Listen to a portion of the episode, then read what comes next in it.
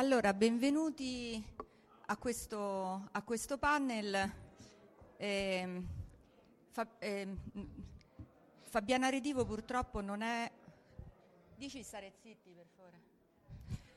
Fabiana Redivo purtroppo non è potuta venire all'ultimo momento per questioni familiari ehm, e quindi introdurrò io Chiara e parleremo un po' anche di, anche di Fabiana. Mm-hmm. Allora, eh, Chiara Negrini non solo scrittrice, donna dai molti talenti perché oltre a scrivere sei un'ottima illustratrice e hai disegnato anche varie copertine di libri. Io ho iniziato diciamo, a introdurmi nell'ambiente editoriale come illustratrice uh, quasi dieci anni fa. Mm, ho dovuto smettere perché si trattava di un lavoro abbastanza pesante per eh, varie certo. ragioni, perché ha delle tempistiche di consegna a volte molto rigide e tecnicamente devi essere comunque ineccepibile. Ho avuto la fortuna di illustrare autori come Michael Moorcock anche Caspita. per un racconto, sì, Walter John Williams, ho mh, fatto illustrazioni per uh, autori cinesi, mh, americani, per varie fanzine. Questo è durato fino a quando diciamo non ho iniziato a proporre i miei lavori come mh, mm, autrice, mh, mm, è una cosa che desi- ho desiderato fare da molti anni, però difficilmente diciamo, uh, ho potuto pensare a come proporre quello che io faccio, perché ovviamente penso come qualsiasi autore, come qualsiasi persona che scrive, Mm, sei molto, diciamo almeno io sono così, sono molto ipercritica nei confronti di quello che faccio. Questo è normalissimo, anch'io Va sono bene. ipercritica nelle ecco. mie traduzioni. Senti, ma una curiosità, mm-hmm. il, il, fatto di aver iniziato come illustratrice mm-hmm. ha influenzato il tuo modo di scrivere? Sono due cose che sono nate in contemporanea più o meno, perché da quando io ho iniziato a realizzare illustrazioni a livello hobbistico verso i vent'anni ovviamente perché non avrei mai pensato di poterne ricavare diciamo, un'attività. Io avevo comunque iniziato anche a scrivere. Mm, è un processo diciamo a livello mentale molto simile che mm, sì, io lavoro molto per immagini ecco sia quando scrivo quando disegno visualizzo in maniera abbastanza chiara quello che voglio ottenere poi con lo scritto o, mm, o, con l'illustrazione. Quindi praticamente è come se tu avessi una specie di storyboard in, in mente mentre, mentre, Più che altro sono dei flash. Ah, proprio dei flash. lo, lo, storyboard arriva dopo perché poi tu devi ovviamente dare coerenza a quello che mentalmente immagini ed è lo step successivo e anche qui penso che si parli di una, un, un processo, un procedimento creativo che è comune a moltissimi autori, presumo, almeno da mm, da come diciamo ne ho parlato io con altre persone, poi magari ho avuto diciamo la casualità, ha voluto che io parlassi con persone che eh, costruivano mh, il loro lavoro in maniera simile alla mia, ecco. Ma credo effettivamente che sia comune a molti scrittori. Mm-hmm. Senti, se ti dovessi definire con una parola, non ci riuscirei. non ho assolutamente il dono della sintesi. Mm, anche a livello di illustrazione riesco comunque a realizzare un'illustrazione, ma difficilmente riesco a realizzare un logo. Ah, non ho il, um, anzi, il mio problema è proprio Uh, l'eccesso diciamo di barocchismo, uno dei complimenti più belli che mi fu fatto anni fa da un critico d'arte contemporanea è stato lei signorina disegna sterili barocchismi inutili virtuosismi io l'ho messo da parte ho detto eh, però è un bel complimento sì, poi vabbè sono capitate cose come per tutti io sono anche l'unica illustratrice della storia che è stata pagata con una cassetta di carciofi e me ne vanto Beh, eh assolutamente, non nascondo questa cosa. Secondo me fai bene a vantartene. No, sono cose che sinceramente mh, mm, un po' anche per una porzione del mio carattere che riesce a scovare molto facilmente il grottesco nelle cose. Quando una cosa mi fa ridere, anche se capita a me e a volte parlandone con altri illustratori per buttarla come battuta mi sono vista degli sguardi, diciamo in ritorno, come dire, cavoli, io me ne vergognerei, no, no, a me fa ridere proprio, quindi se è capitato va benissimo, non è un problema, ecco. E dopo questo che ha detto Chiara, avete capito perché il panel si intitola Carabinieri occultisti, licantropi e vampiri della bassa mantovana quando l'ironia incontra il fantastico.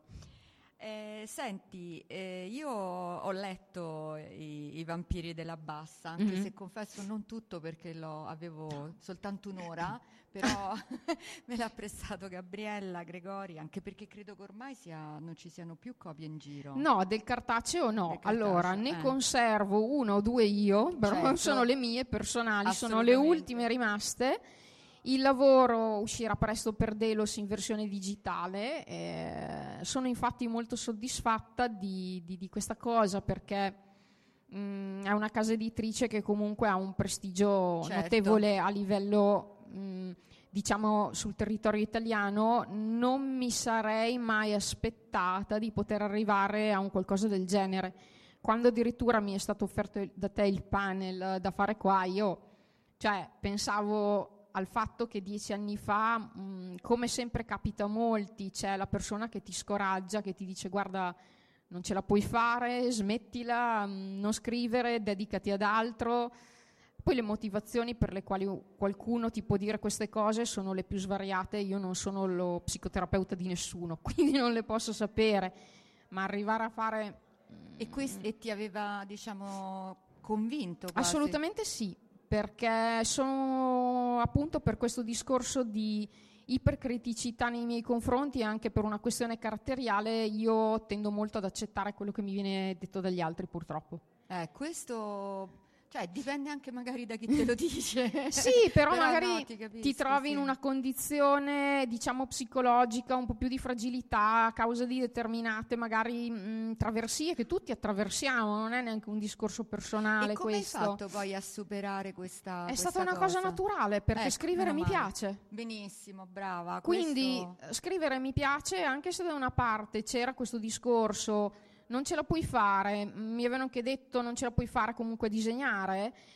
Eh, sì, per un po' mi ero un po' obbligata a smettere, ma poi risulta, secondo me, l'attività creativa è una parte fondamentale per la costruzione di sé come persone. E questo lo dico a ragion veduta sulla base, diciamo, di quella porzione di studi di psicologia che ho affrontato all'università, che è stata parte della mia formazione. Quindi quando tu prendi eh, l'attività creativa e la metti al servizio della costruzione di te come persona, del riordino di quello che sei tu all'interno come persona, non ne puoi fare a meno.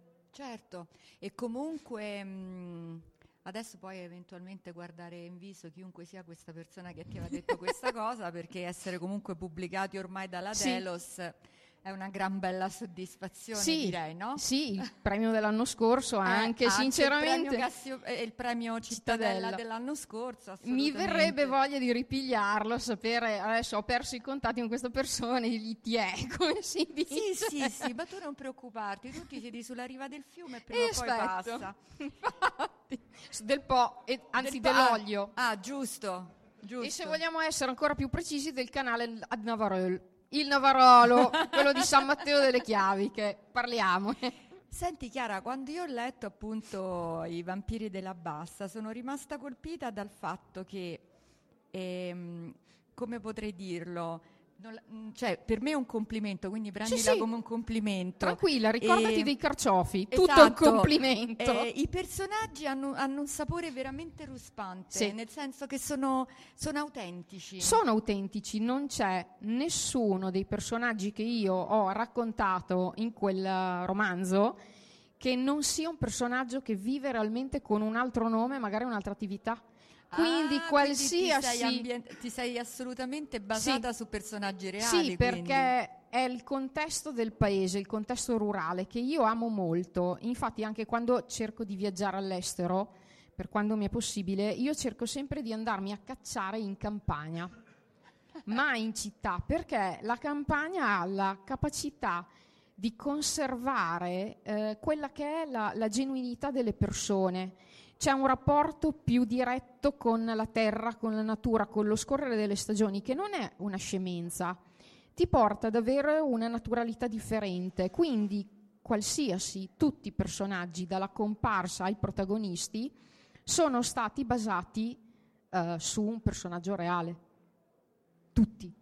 Ma personaggi reali, diciamo che conosci molto bene? Sì, sì, alcuni sì. Quindi alcuni si saranno alcuni... anche riconosciuti? Sì, sì, sì, sì assolutamente. cioè, c'è gente che ha letto questo libro nel paesino di Sabbioni, 300 anime, in cui è ambientato. Io ho orgogliosamente fatto la presentazione all'Acli parrocchiale, pieno. C'era il paese intero ed è stata un'esperienza favolosa. Cioè, non mi sono assolutamente sentita come magari ho, ho, appunto il discorso del sentirsi fuori posto perché magari vorresti essere in un contesto più grande, no.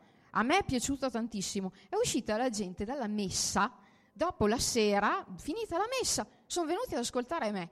E voi vedevate il paese, un paese fatto comunque di gente avanti con l'età. E io dicevo, che cacchio gli dico questi qua adesso? Perché come fai a, a tenere, diciamo, sveglia una platea di persone comunque dai 50-60 anni in su, 70-80, anche c'erano i vecchietti col bastone. E poi ho saputo che la gente ha detto, ma ha parlato troppo poco. Perché comunque sono le storie del paese. Il protagonista è addirittura un cugino di mio padre. Ah, proprio in famiglia. Sì, sono, sono, tutte cose che sono nate da battute che io ho raccolto quando questa persona viene a pranzo da noi la domenica, perché è rimasto, è solo, non si è mai sposato, e sono tutte situazioni realmente accadute. Non c'è niente, io l'ho soltanto raccolte e sistemate all'interno di un contesto, diciamo, molto surreale, chiamiamolo così, per non dire altro, ma perché comunque il grottesco mi piace. Tra l'altro la cosa che ho trovato molto molto interessante è stata che eh, è scritto in realtà in, in, in dialetto, in dialetto sì. che ovviamente per me ad esempio è incomprensibile, però si, si, trova quindi diciamo, la versione italiana e quella dialettale. affiancata a quella dialettale. È stata la prima stesura quella dialettale, quindi è stato un lavoro difficilissimo perché comunque rendere il dialetto è comunque una lingua parlata, non è una lingua scritta. Renderla scritta io sicuramente trovo al nonu, il nonno, che mi verrebbe a dire guarda che questa roba qua la sa scrivere cioè non si scrive così, la devi fare in un altro modo. Cioè è una località Mm, che io non pensavo, io pensavo rimanesse in un contesto ben radicato, ben vicino alle due frazioni, perché si tratta comunque di due paesi di 300 e circa 1000 abitanti in cui ho ambientato le vicende. E invece ho trovato gente di Roma che mi ha comprato il libro. Ma, cioè ma, è stato pazzesco magari questo. ce ne fossero state altre versioni. Cioè è stata pazzesca questa cosa, non me lo aspettavo assolutamente. Beh, da questo punto di vista forse posso darti una spiegazione io. Prima di tutto è bellissima l'idea, eh, perché comunque pensare che esistano dei vampiri nella bassa mantovana è un'idea abbastanza originale, direi. È scritto molto bene e, ed è divertente, nel senso, ovviamente se avessi pubblicato solamente in dialetto sarebbe stato impossibile, ma no, volevo... è un libro godib- godibilissimo secondo me da tutta Italia. Io volevo infatti la traduzione, l'ho voluta diciamo aggiungere mh, per offrire questo scampolo di terra anche ad altre persone, a chiunque l'avesse voluto comunque Perdonatemi perché io devo mh, dire una cosa, posso sbagliare la coniugazione dei verbi, ma sono sotto antiepilettici, quindi a quest'ora io sono un po' come Ozzy Osbourne col Parkinson, abbiate pietà. Stai andando benissimo. ecco, ti... se la coniugazione dei verbi salta, abbiate compassione della sottoscritta, ma ho questo lei, problema. Lei almeno ha la scusa degli, degli antiepilettici, io no, ho la scusa magari che ho dormito un po' poco, ecco. soltanto quello. Non, io diciamo, la mia idea è stata, io offro questa cosa a chiunque la voglia leggere, quindi una persona, quindi cento, quindi io anche stamattina, adesso sto vedendo la sala bella piena, ma all'inizio quando ho iniziato il panel c'erano tre persone e mi hanno detto, oh guarda che bella sala piena, che la prima fila è piena, la seconda non vale perché te lo sei portato tutto da casa, quindi va bene. Però io tranquillamente parlo, posso parlare, posso scrivere per una persona come per 50, come per 500.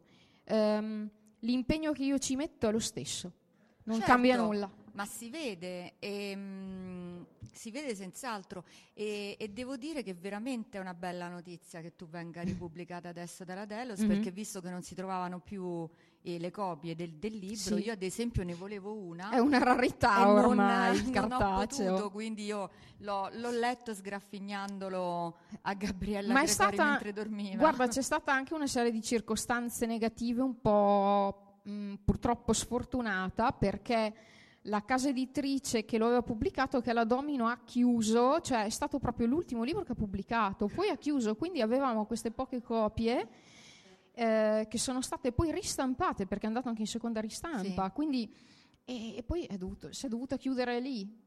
Mi dispiace, ma d'ora in poi ci sarà il digitale che sarà già una buona cosa, ma il cartaceo è irreperibile. Assolutamente. Chi ce l'ha se lo faccia firmare se volete. Perché...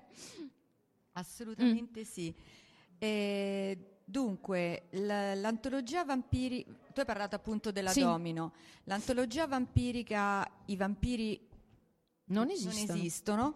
Ha segnato il tuo ingresso nel mondo dell'editoria, quindi, e, ed eri eh, mm-hmm. allora in compagnia di altre autrici italiane, sì. tra cui anche appunto Fabiana Redivo. Esatto, che, che avrebbe... salutiamo. Esatto, almeno, ciao almeno Fabiana. ci sentirà. Ciao Fabiana. Perché avrebbe dovuto essere qui oggi con me. Fabiana, purtroppo per problemi familiari, non è potuta venire e eh, mi pare doveroso parlare anche del racconto che ha scritto lei in questa antologia perché mh, in comune con il mio c'era appunto questa componente ironica molto forte.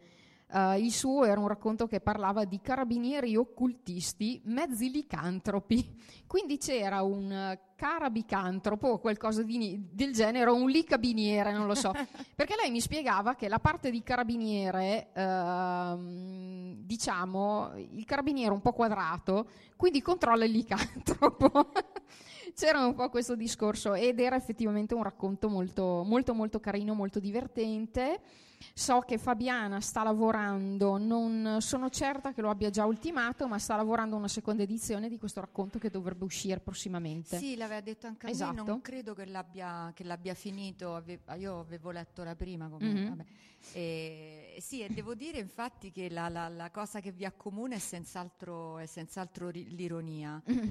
E, ehm, che dici? Vogliamo leggere un pezzettino? Sì? Io, uh, Fabiana mi ha mandato una breve sinossi di quello che ha scritto lei e mi piace molto questo personaggio del, leggo quello che mi ha mandato, il vice brigadiere Piovesan, un fustaccio mai visto, un misto tra Chris Hemsworth, quello che fa Thor, e Vin Diesel. Insomma, una meraviglia. Bel ragazzo, niente da dire. Peccato che quando arriva la luna piena i suoi ormoni mannari si facciano sentire un pochino troppo. Anche lui ha la sua carabinierità. Così non si trasforma mai del tutto. Insomma, un carabipantropo, un licabiniere. L'ultimo elemento della squadra, il più normale, si fa per dire un prete mancato specializzato in esorcismi. Mi sono persa la riga, scusate. Ah, ecco. Dal convento alla caserma, in questo momento il racconto che faceva parte dell'antologia I vampiri non esistono è in fase di rimpolpamento. E anche Fabiana, come me, ha aggiunto un secondo es- episodio in cui sviluppa meglio l'evoluzione dei personaggi e lo svolgimento, diciamo, dei fatti. Quindi sta lavorando a- ad un incremento che io accolgo con molto favore perché non vedo l'ora di leggerlo di questa cosa. Uh, quindi diciamo che per me, come per lei, i vampiri non brillano, non luccicano il sole, fanno tutte altre cose e lo stesso i licantropi. Quindi direi che su questo aspetto possiamo andare d'accordo io e lei. Benissimo. Senti, allora uno, una curiosità invece, mm-hmm. cosa ne pensi dei vampiri di Twilight? Allora, mi fai una domanda un po' per cui molte persone mi odieranno, ma non li ho amati. Probabilmente è una questione di età io no, no, no, no per, non perché so. io li ho odiati. E no, dico è una questione di età perché ho notato che sono piaciuti molto gli adolescenti. Forse noi che siamo un po' più stagionate, ah, cioè abbiamo più anni sulla carrozzeria, cioè siamo più chilometrate, diciamo come signore, abbiamo diciamo avuto quelle esperienze formative della vita per cui non ci caschi. Ma eh, io personalmente non li ho amati molto per il semplice fatto che li ho trovati... Mh, poco vampiri, nel senso li ho trovati abbastanza banali. Sai, come romance può funzionare. Esatto. E infatti, la- secondo me, il merito della Stephanie Meyer, che io ho letto soltanto per quanto riguarda il primo libro, Anch'io. poi mi sono fermata, ho provato il secondo e ho dovuto abbandonarlo. Mm, poi magari sono una persona che per dire si è letta anche dei romance, cioè anche della, della letteratura mm, che parla di, comunque di, di storie d'amore, di- però quella non mi è piaciuta. Cioè, mm, Sì, sono d'accordo con te, è un rom- quello veramente è un, è un romance più che un... sì, Cioè ha- è più pre- molto più preponderante quell'aspetto. Ma diciamo. lì la Meyer, secondo me, ha avuto effettivamente il pregio di introdurre un elemento in più. E io penso che questa sia stata la chiave del suo successo. Sì, sì. Cioè il romance col vampiro. E poi da lì, infatti, è nata tutta una serie di derive mh, che si vedono ancora oggi, di, di questo urban fantasy mescolato al Sì. romance. sì. E mh, quello può funzionare, è un filone. Poi un po' come è raccontata la storia non sono neanche riuscita diciamo a immedesimarmi molto con la protagonista, anche qui secondo me per una questione di età. Penso, credo. Può non- darsi. Io avrei detto un'altra cattiveria, ma lasciamo perdere. No, dilla pure, tanto vedo che qua dicono dilla, dilla nella Ma a platea. me la protagonista sembra di un piattume mentale veramente, cioè non- l'unico merito che davvero riconosca al personaggio è questa sua, come dire, costanza nel- nel- nell'amare questo vampiro, anche se appunto è un vampiro e non è una persona normale, però per il resto la trovo un, un personaggio abbastanza banale. Ma lo sono un tutto. po' tutti e due, allora la cattiveria l'aggiungo anch'io. Io ho notato questa cosa che si tende un pochettino a creare dei personaggi mh, che si amalgamino in maniera, in una certa maniera, cioè Sì. un lui che è un più più più più a tutto, quindi è ricco, quindi è bello, quindi ti offre delle diciamo soluzioni a quelli che potrebbero essere i problemi della protagonista femminile che invece è un meno meno meno meno. Sì. Quindi non è questa cosa, non è sicura, non è questo, non è quello. Sinceramente alcune domande anche dal punto di vista, diciamo, della percezione psicologica di questi personaggi per come sono costruiti me le sono fatte. E vabbè, uno potre- potrei provare a dare diciamo, una lettura in chiave junghiana per quanto riguarda diciamo, l'incontro tra animus e anima, come viene definito a, live- a, mm, livello di... ma sarebbe Sì. lunga. No, e poi soprattutto, mh, penso anche tu, ma io insomma venendo da altri tipi di vampiri Mhm. che erano ben Sì. diversi, non so, penso anche a- alla- alla al Saint Germain della Yarbrough, a- ai vampiri di Anne Mm. Ma io vado ancora dietro a Murnau, Eh, quindi sì, cioè, esatto, quindi eh, insomma... sai cos'è? È che viene meno, cioè io l'ho trovato un mostro, tra virgolette, come si dice da oratorio. sì, Cioè c'è... definizione. Eh sì, perché c'è questa, mm, tra virgolette, questo elemento che dovrebbe essere disturbante, che in realtà si risolve soltanto in due cose. Questo qua brilla al sole. Sì. Fine.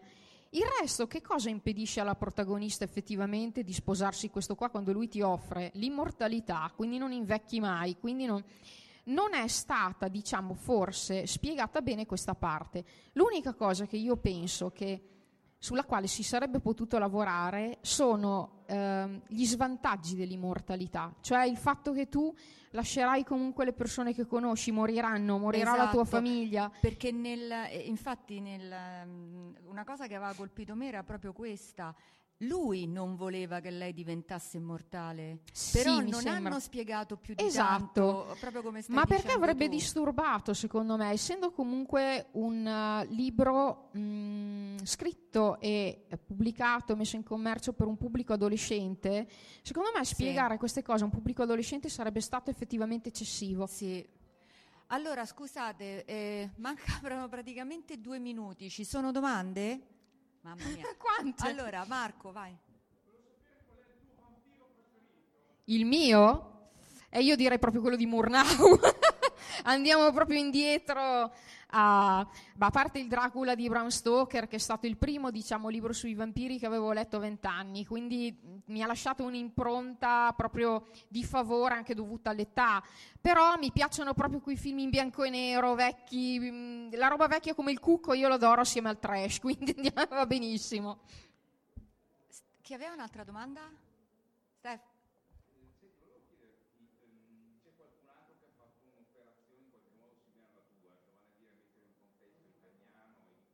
mm. un'ambientazione, se vogliamo, più fantascientifica che quello che ha fatto Castelvetri in mm. eh, mm-hmm. ogni 44 giorni. E guarda caso è andato a collocarsi a pochi chilometri. Ma non lo, questo non lo sapevo, eh. anzi mi piacerebbe comunque conoscere... Guarda, mi piacerebbe conoscere chi l'ha scritto perché sinceramente mi piacerebbe creare una rete di persone che lavorano in questo modo, cioè sul locale, perché gli autori in Italia tendiamo un po' tutti ad evitare il locale. Non so, ho ancora capito per quale ragione, sinceramente ci ho riflettuto molto. E mi piacerebbe effettivamente poter creare una rete di persone che hanno ambientato Uh, i loro scritti in un contesto appunto di, di, della propria provenienza, quindi con le proprie radici culturali. Beh, comunque dopo ti presento qualcuno perché sì. abbiamo qui ieri abbiamo avuto la presentazione della collana sempre della Delos di Urban Fantasy sì. Heroes proprio, quindi ci sono autori che hanno Volentieri. Esattamente. Omar? Mm.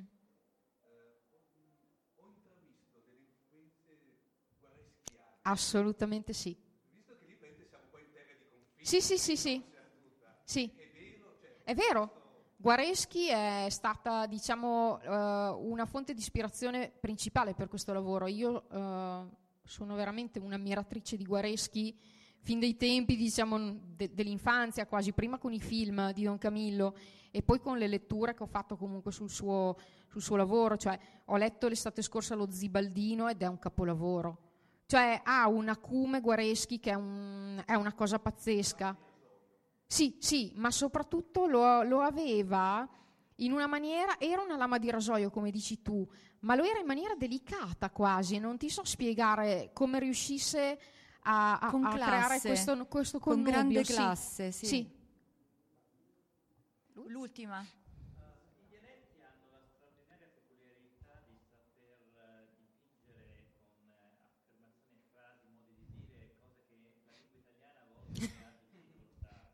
Il più delle volte. Quanto è stato difficile e quanto si è perso passare dalla scrittura originale in mantovano alla scrittura in italiano? Guarda, uh, non ho usato un italiano corretto. Ho usato l'italiano parlato da quelle parti, quindi ci sono delle espressioni che vengono tradotte tranquillamente in italiano. Uh, per dirti una, uno dei termini più assurdi, è il ruviot, che io penso nessuno sappia cosa sono i piselli e uno scrive tranquillamente: La signora Sciura tal dei tali è andata nell'orto a, racca- a cattar su il ruviotto. E tu lì hai risolto il problema, che è comunque non è una cosa che ho inventato io, la si sente. Io ascolto tantissimo le, i vecchi, perché non mi piace dire gli anziani, i vecchi è secondo me uh, l'affermazione più onesta e dai anche un... Uh, mm, è più rispettosa io amo ascoltarli parlare. Quando torno da mia madre, il vicino di casa ha 74 anni, io mi metto fuori nell'aia ad ascoltare le storie che lui mi racconta. Faccio quello, mi piace tantissimo. Allora, chiudiamo qui. Eh, ringraziamo prima di tutto a distanza Fabiana Redivo. Di nuovo ciao Fabiana, ci vediamo presto e ci vediamo il prossimo anno qui. E, e, poi ringraziamo moltissimo Chiara che secondo me è stata un eccellente acquisto della Delos Books e quindi speriamo che... Ah, scusa, ultima mm? domanda solo proprio al sì. volo, progetti futuri. Non ne parlo mai. Bravissima, perfetto, quindi rimaniamo con il dubbio e aspetteremo ansiosi. È una forma di scaramanzia personale perché tutte le volte che l'ho fatto sono andati... Mm, no, non no, dico no. dove. Benissimo, allora rimaniamo okay. in attesa. Grazie ancora Chiara. Prego, grazie a voi.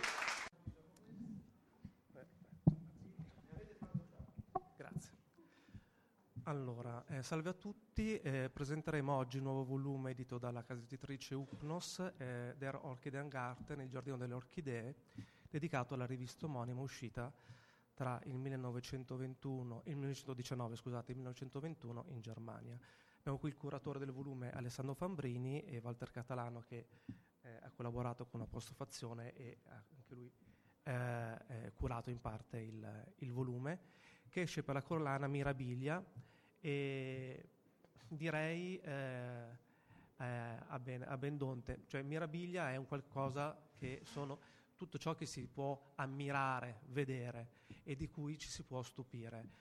E eh, un'impronta che abbiamo voluto dare a questo volume è anche proprio quella eh, della parte eh, visuale e iconografica, infatti il volume, come poi vedrete, così come la rivista, dava molta importanza alle illustrazioni sia delle, delle copertine che eh, sono veramente eccezionali che abbiamo in parte eh, eh, replicato eh, all'interno del volume con delle tavole a colori. Eh, poi vedremo un attimo qui il, alcune di queste illustrazioni e anche delle illustrazioni in, in, bianco e nero. Quindi un volume che che è da leggere, da, ma anche proprio da, da guardare, da, da visionare. Non, non, voglio togliere tempo ad Alessandro e Walter che hanno tante cose da dire, quindi passo direttamente la parola a loro. Sì, quando abbiamo iniziato a lavorare a questo progetto eh, lo abbiamo fatto perché ci eravamo incuriositi, eh, avevamo trovato molte ricorrenze, molte citazioni di questa rivista che passa per, alla storia per essere stata la prima o una delle prime, ma in realtà la prima rivista dedicata interamente al fantastico, una precorritrice di Weird Tales che uscirà soltanto qualche anno più tardi. Una rivista, mh, quella del Giardino delle Orchidee, che esce in Germania dal 1918 con un numero sperimentale, poi va a regime nel 1919 e esce fino al 1921, quindi soltanto per tre anni, ma in tre anni escono una cinquantina di numeri. Eh, che hanno le caratteristiche effettivamente di una rivista pulp mescolate con quelle di una rivista eh, molto raffinata e mh, quasi una figlia del decadentismo di fine Ottocento, del fine secolo. Eh, ci siamo incuriositi, abbiamo detto, beh, proviamo a vedere che cosa c'era dentro questa rivista. Con una certa difficoltà ci siamo procurati i numeri che sono rarità per collezionisti, attraverso le biblioteche però siamo riusciti a farceli arrivare e abbiamo visto che effettivamente c'era un patrimonio eh, iconografico, come si può vedere alle nostre spalle, ma anche di testi, di narrazioni. Eh, Orchideen Garden presentava eh, mediamente 4-5 racconti per numero, eh, c'era poi una rubrica di curiosità esoterico-scientifiche eh, e una um, rubrica di recensioni. Tutto dedicato alla letteratura fantastica. I testi che venivano presentati erano soprattutto di autori tedeschi, eh, alcuni dei quali eh, noti all'epoca avevano uh, un certo mercato, una certa diffusione, altri erano e sono uh, in realtà degli sconosciuti, di alcuni non siamo nemmeno riusciti a ricostruire uh, le caratteristiche biografiche perché sono scomparsi dalla, dalla memoria. Oltre ad autori tedeschi o comunque di lingua tedesca, ci sono molti austriaci, eh, autori della, della grande Germania, del, dei paesi di lingua tedesca. All'epoca, ad esempio, un forte contributo era dato da, dai tedeschi di Praga eh, o comunque della Boemia. Eh, ci sono su questa rivista molti testi in traduzione e eh, anche questo è un aspetto interessante. Noi nella nostra raccolta ci siamo limitati agli autori tedeschi, di lingua tedesca. Eh, però è interessante anche eh, il repertorio che la rivista presenta di autori non tedeschi che vengono quindi offerti in traduzione, spesso sono le prime traduzioni e ci sono molti classici sette-ottocenteschi accanto a autori relativamente eh, giovani. Eh, ci sono racconti di Wells ad esempio o racconti di autori cechi come i fratelli Čapek, eh, di autori russi. È veramente una grande eh, rassegna di un fantastico che è molto variegato e nella nostra selezione abbiamo anche cercato di darne conto. Ci sono eh, racconti di stampo molto tradizionale, molto eh, ottocentesco, racconti di fantasmi, racconti vicini al mondo dell'occulto. Ci sono racconti in cui invece eh, il taglio eh, è dato da un approccio scientifico alla materia fantastica, quindi sono racconti di fantascienza in sostanza, racconti eh, di una fantascienza un po' eh, demodé ovviamente, ma sono effettivamente molto interessanti. Eh, autori relativamente famosi e importanti, autori sconosciuti. Credo che alcuni dei racconti migliori siano proprio opera di questi autori sconosciuti. Ve ne sono un paio che mh, ci hanno molto colpito proprio per la freschezza e anche per la ricchezza della scrittura, oltre che dell'inventiva.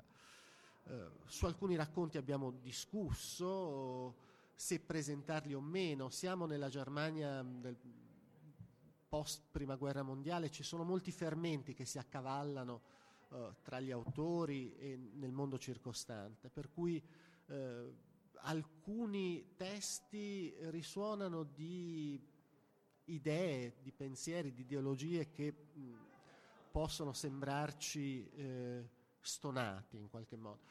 Uh, su un racconto in particolare abbiamo discusso, magari poi ne parlerà Walter dopo di me. Io ero piuttosto perplesso, pur avendolo tradotto e avendolo apprezzato molto, perché è un racconto molto, uh, molto bello, forse uno dei più belli della raccolta. Però è violentemente antisemita, o perlomeno sembra essere violentemente antisemita, si svolge uh, in un contesto dell'est Europa, nella Slesia polacca e eh, il protagonista si trova ad affrontare eh, un ambiente che è pesantemente marcato dai pregiudizi antisemiti eh, dell'epoca, eh, che poi noi possiamo e dobbiamo rileggere alla luce di quello che è accaduto nel, negli anni successivi, nei decenni successivi, in Germania in particolare.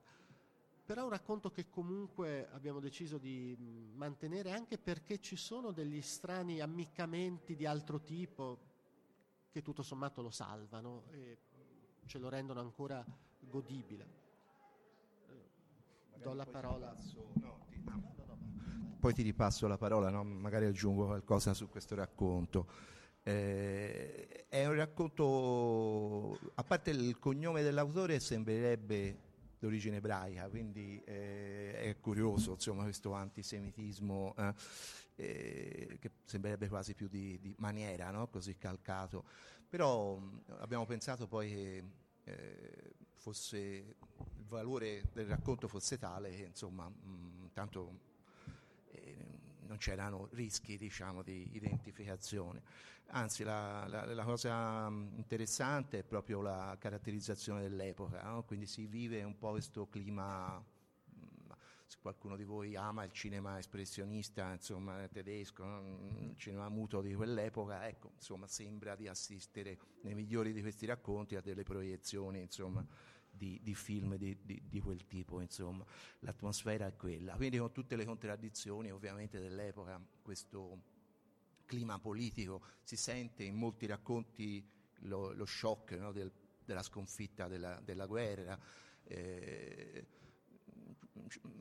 io ho letto qualche cosa di, mh, mm, leggermente posteriore di Ernst Jung, no? Del, che eh, è un autore ovviamente di, tutt'altra collocazione, ma che anche in, anni posteriori si è avvicinato al fantastico, anche lui in certe... E, e in effetti si sente questa umiliazione no? della Germania del primo dopoguerra, quindi con è anche interessante vedere la fine che fanno alcuni dei curatori, per esempio l'autore più significativo, Strobel, eh, poi aderirà al partito nazista, un po' come fa- eh, anche Evers, che è l'altro autore tedesco, che non c'entra niente, non ha, eh, non ha partecipato a, alla rivista, non ha pubblicato nessun racconto sulla rivista, ma ne condivide un pochettino gli aspetti eh, ideologici e estetici, diciamo, soprattutto. Anche perché poi, per esempio, Evers eh, ora forse Alessandro eh, potrà essere più preciso di me perché eh, ha curato anche una, una, casa editrice che pubblicava volumi di, in traduzione, eh, quindi diciamo che eh, in qualche modo faceva in, in, in libreria quello che eh, il Giardino delle Orchidee faceva in edicola, nel senso presentare quel tipo di cultura fantastica, tardo decadente o pre avanguardistica, pre-espressionista, eh, che si riferiva a un certo numero di autori che sono più o meno gli stessi. Vediamo che per esempio pubblica la traduzione di eh, una serie di racconti di Edgar Allan Poe e in uno prime, dei primi numeri della, eh, del, della eh, Giardino delle Orchidee ci sono eh, almeno tre racconti di, di Poe, mi pare la, la, Maschera della Morte Rossa, eh, Hop Frog e qual è l'altro? Montigliado. Ah, Barilotto aveva Montigliado.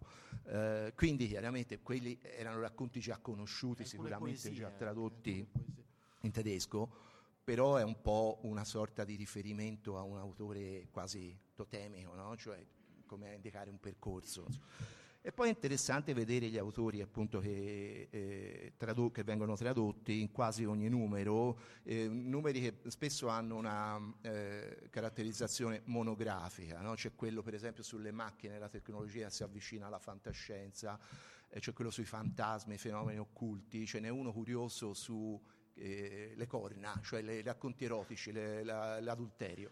Eh, c'era anche un discreto erotismo sia nelle Sì. immagini eh, che peraltro poi ci sarà anche nelle riviste americane dopo, no? basta eh, Margaret Brandage no? per esempio, cioè, eh, però in un altro contesto, perché qui riferimento è un po' alla cultura eh, tardo decadente, simbolista, cioè più colto, eh, poi in America diventerà più popolare, quindi eh, questa antecedenza rispetto a Weird Tales, eh, al pulp, sì c'è, ma fino a un certo punto, perché io lo, lo vedo più come una sorta di ultima eh, rivista della grande tradizione eh, delle, delle riviste appunto decadenti e delle, delle avanguardie artistiche, tipo Yellow Book, eccetera, eh, Beardsley anche, no? le, le, Sì, presente, nelle...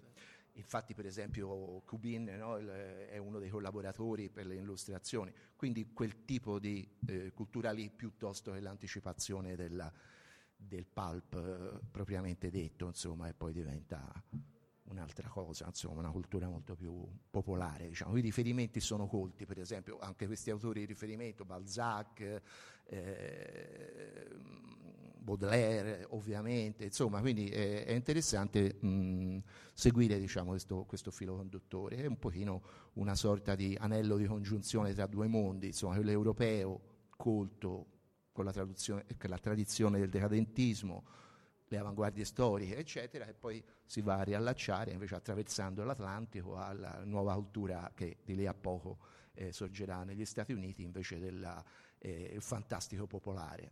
Quindi ovviamente Weird Tales, poco dopo anche la fantascienza, Amazing Stories, eccetera. Tra l'altro Gainsbeck veniva dal, anche lui era di origine, eh, era tedesco, no? quindi emigrato, quindi insomma eh, sicuramente viene da quel background che è interessante insomma analizzare e conoscere.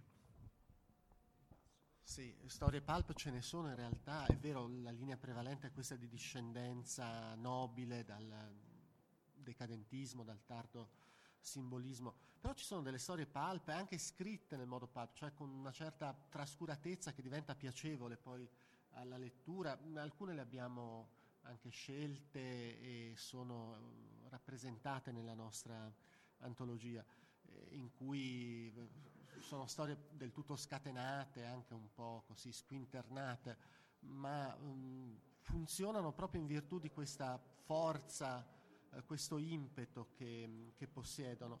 A proposito di Everts, è vero, Everts non è uno degli autori rappresentati sulle pagine di Orchideengarten, però mh, a Everts avevano pensato i curatori.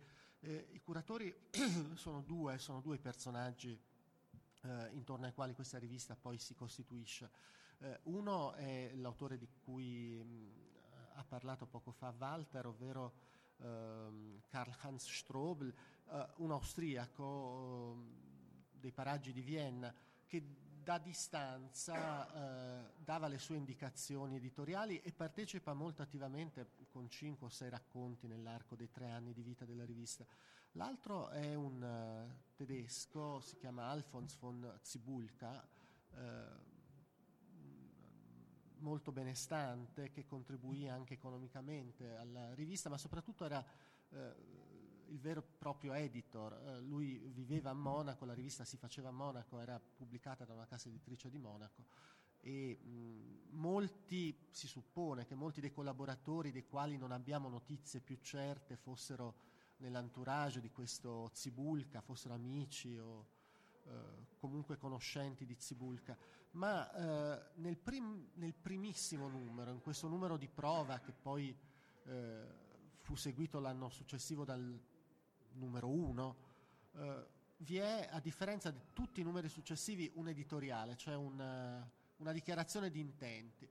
E nell'editoriale, oltre a dettare le linee di quello che sarebbe stato il materiale eh, che sarebbe dovuto apparire sulla rivista, si parlava anche dei futuri collaboratori della rivista e tra i nomi che vengono elencati c'è anche quello di Hans, uh, Heinz Hans Everts, che evidentemente era stato se non contattato, comunque eh, immaginato come collaboratore possibile. Everts in questi anni, negli anni 10, era eh, forse l'autore di punta del fantastico tedesco e mh, eh, aveva già al suo attivo mh, diverse raccolte di racconti, diversi romanzi e mh, il suo fantastico è un fantastico che avrebbe ben, benissimo potuto integrarsi con quello della rivista.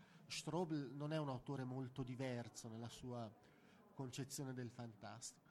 Uh, poi Everts non, non, apparve sulle pagine della rivista, anche Everts poi, lo sappiamo, politicamente deviò verso il nazionalsocialismo, forse non è neanche giusto dire deviò perché uh, c'era già una linea, una tendenza che si manifesta in parte in questi racconti e che nasce probabilmente anche dalle ferite della Germania sconfitta nel corso della Prima Guerra Mondiale e dalla reazione a queste ferite. C'è da una parte una serie di autori che, anche questi rappresentati sulla nostra raccolta, che reagiscono eh, così eh, annullando il senso di nazionalismo e di superiorità tedesca nella constatazione di quella sconfitta e altri che invece la rimuovono e cercano attraverso il nazionalismo un riscatto, un riscatto che poi eh, sapremo, sappiamo essere stato eh, sanguinoso attraverso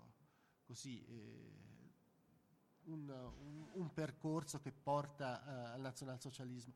Everts in realtà in origine si muove da un territorio che è vicino ad ambienti uh, socialistico-anarchici. Negli anni, uh, nel primo decennio del Novecento è vicino ad autori che poi saranno tra i maestri del pensiero anarchico tedesco, Landauer, Mühsam. con Mühsam che è il prototipo dell'anarchico puro eh, all'interno del, del, mondo tedesco, Evers resterà amico fino in fondo, quando Evers sarà ormai un nazista conclamato e Musam sarà catturato e poi eh, ucciso, uno tra i primi a essere trucidato in un campo eh, di concentramento, Evers cercherà di trarlo fuori dalle peste, ma non, non ci riuscirà. Eh,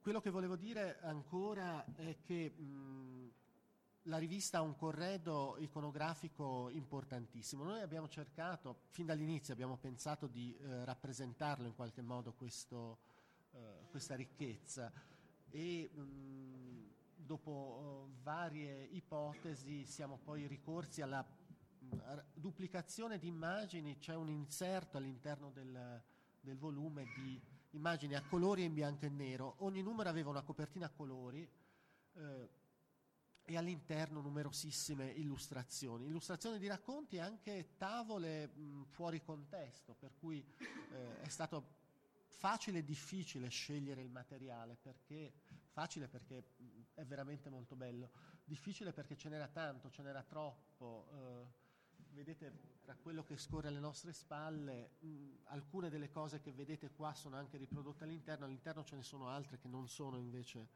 eh, qua duplicate.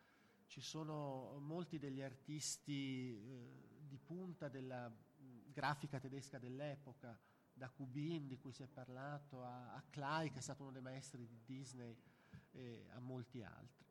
Ecco, questo aspetto ci rende particolarmente orgogliosi di questo volume perché non è stato facile da una parte, è stato anche un, molto ambizioso realizzarlo in questo modo, però il risultato ci lascia molto...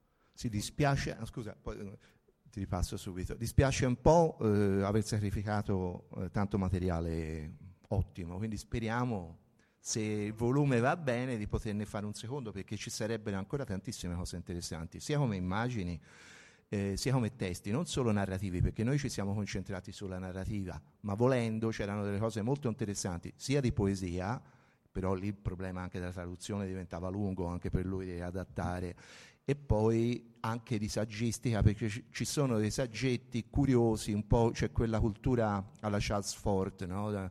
che in, negli stessi anni dall'altra parte dell'Atlantico insomma, pubblicava i suoi libri e, e, quindi a metà strada fra la pseudoscienza, l'occultismo eccetera, quindi sono molto interessanti anche quelli, sarebbero interessanti anche inserirli in un, chissà, prossimo. Tra l'altro bisogna dire Andrea è stato bravissimo perché a parte la bellezza del volume, ma poi anche la velocità con cui è stato fatto, perché dovete pensare che noi abbiamo cominciato a discuterne eh, alla fine d'agosto passato, ci siamo trovati a Firenze, eh, piacevolmente a, a pranzo insieme, abbiamo cominciato a parlare dell'ipotesi di fare questo libro.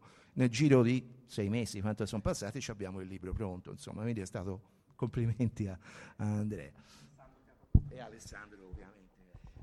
Sì, io volevo dire ancora due parole appunto sul, sul, sul libro, come, su come è strutturato. Come dicevano appunto sono riprodotte 20 copertine a colori delle, delle 52 uscite, no? 50, 51 uscite, sì. Quindi direi una, una buona parte e eh, circa 40 illustrazioni eh, in, in, bianco e nero, quindi direi un, un corredo iconografico veramente, veramente importante.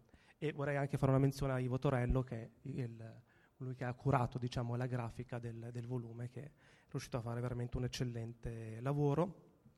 Il volume è strutturato così, c'è ovviamente una introduzione di, di, di Alessandro che eh, parla insomma, della, della, rivista, del, degli autori, degli illustratori, insomma, del, di tutto ciò che sta al, intorno all'Orchidea Garden. Poi ci sono i testi eh, corredati da, da, illustrazioni, delle tavole. Eh, a colori, poi alla fine, dopo i racconti, una postfazione di Walter sul rapporto appunto tra eh, la rivista e eh, le riviste pulp in generale o comunque le Weird Tales, quindi il rapporto tra questi due modi di ehm, esportare il fantastico e alla fine abbiamo anche una bibliografia, oh, scusate, un indice dei testi contenuti all'interno del, delle, varie, delle varie uscite. Tra l'altro credo che sia un po' un unicum in, in Europa, a parte forse in Germania ovviamente. No, no, eh, ma in eh, Germania non ci sono edizioni, non ci sono ristampe eh, quindi, ah, simili a queste, no, non ce ne sono proprio. Direi che è proprio una sorta di, di unicum. Eh, vi, I racconti sono veramente eh, variegati, c'è addirittura un racconto che su Sherlock solo con la K senza il CK, Sherlock Holmes, l'ultima avventura di Sherlock Holmes molto, molto divertente, molto particolare in cui diciamo, tutte le certezze del, del famoso degli investigatori vengono messe in, in discussione. Eh, vi leggo molto velocemente, prima eh, Alessandro citava la, l'introduzione no, alla, eh, alla, rivista, l'editoriale del primo numero eh, così recita. È ormai innegabile che la vita al giorno d'oggi sia diventata interamente fantastica, su un sentiero che la vede procedere fin dalle sue origini antiche Tutta l'arte infatti è fantastica, dal momento che è sconfinata e incomprensibile. E incomprensibile, sconfinato e fantastico sono una cosa sola. È così che sorta questa rassegna fantastica. Tutto ciò che è fantastico, grottesco, la tradizione granghignolesca, l'orrorifico, i racconti di paura, di spettri e d'avventura, quando abbiano consistenza artistica, si daranno un sorprendente convegno nel giardino delle orchidee direi che questo riassume abbastanza un po' lo spirito della, della rivista. Se ci, sono, minuto, se ci, sono, domande. domande eh,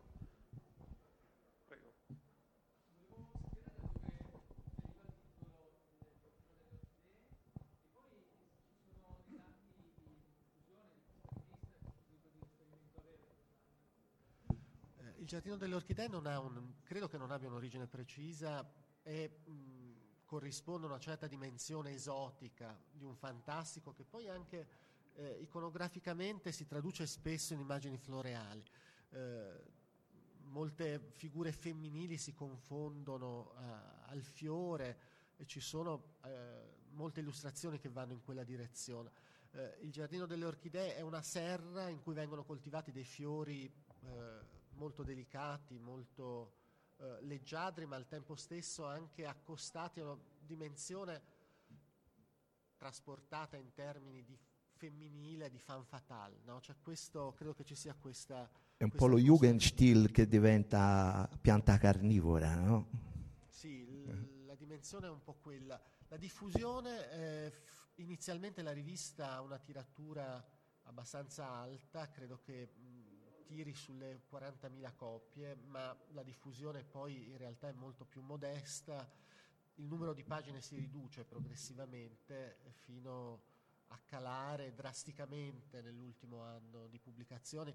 Eh, ci sono diversi numeri doppi che dicono della difficoltà eh, per cui si arriva alla chiusura nel, nel 21 e mh, non ho dati precisi sul- su- sulla rendita di- della rivista, ma credo che sia stata un'impresa fallimentare, perlomeno nei registri della casa editrice che si chiama Dreiländer, Dreiländer Verlag, eh, si parla di una chiusura dovuta a insufficienza di resa.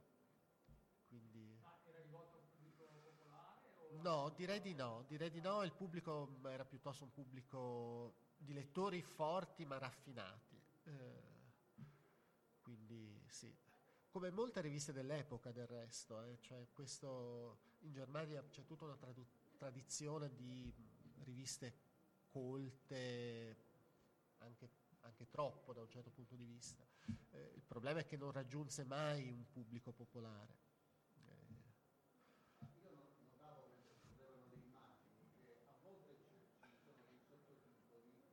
Sì.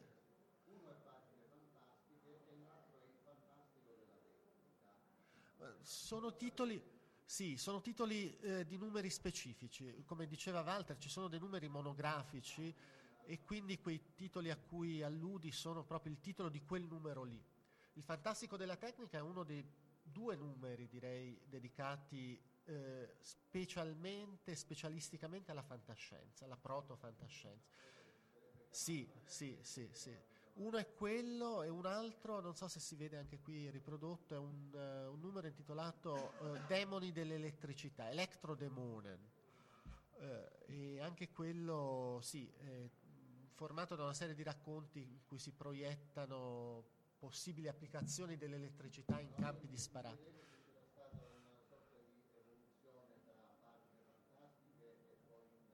No, no, no, no. Pagine fantastiche è il sottotitolo della rivista, cioè questo viene mantenuto nel corso del tempo. Sì? Una domanda? Solo per la domanda ma non per la risposta. Eh, ieri si è fatto una discussione molto interessante sulla comparazione tra steampunk e cia- e cyberpunk, dicendo che lo steampunk ha una capacità di essere molto più attuale oggi del cyberpunk, proprio per il suo non legame con una realtà che invece sta superando invece la fantasia. Quanto è riproponibile un discorso come questo nella cultura moderna? Cioè, se uno scrittore si volesse rifare a questo genere letterario, un po' come ci si rifà a un Lovecraft piuttosto che a un Poe, quanto potrebbe essere riproponibile oggi? Credo che per questa risposta i zero secondi che abbiamo non, non- non siano sufficienti. Non so se volete dire qualcosa. No, una considerazione poi, più che una domanda, ci dobbiamo pensare. Sarebbe bello una co- ambientarlo, cioè inventarsi qualche cosa ambientata in, in questo tipo di mondo. Sì, sì, sì, sì. Provateci. Grazie.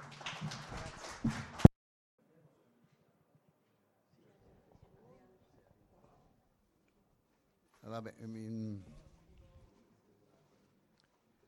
si aspettava l'editore.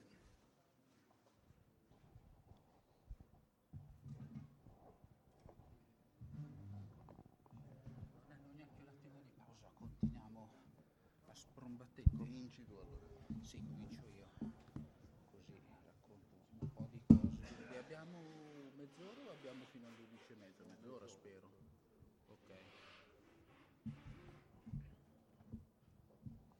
Questo funziona.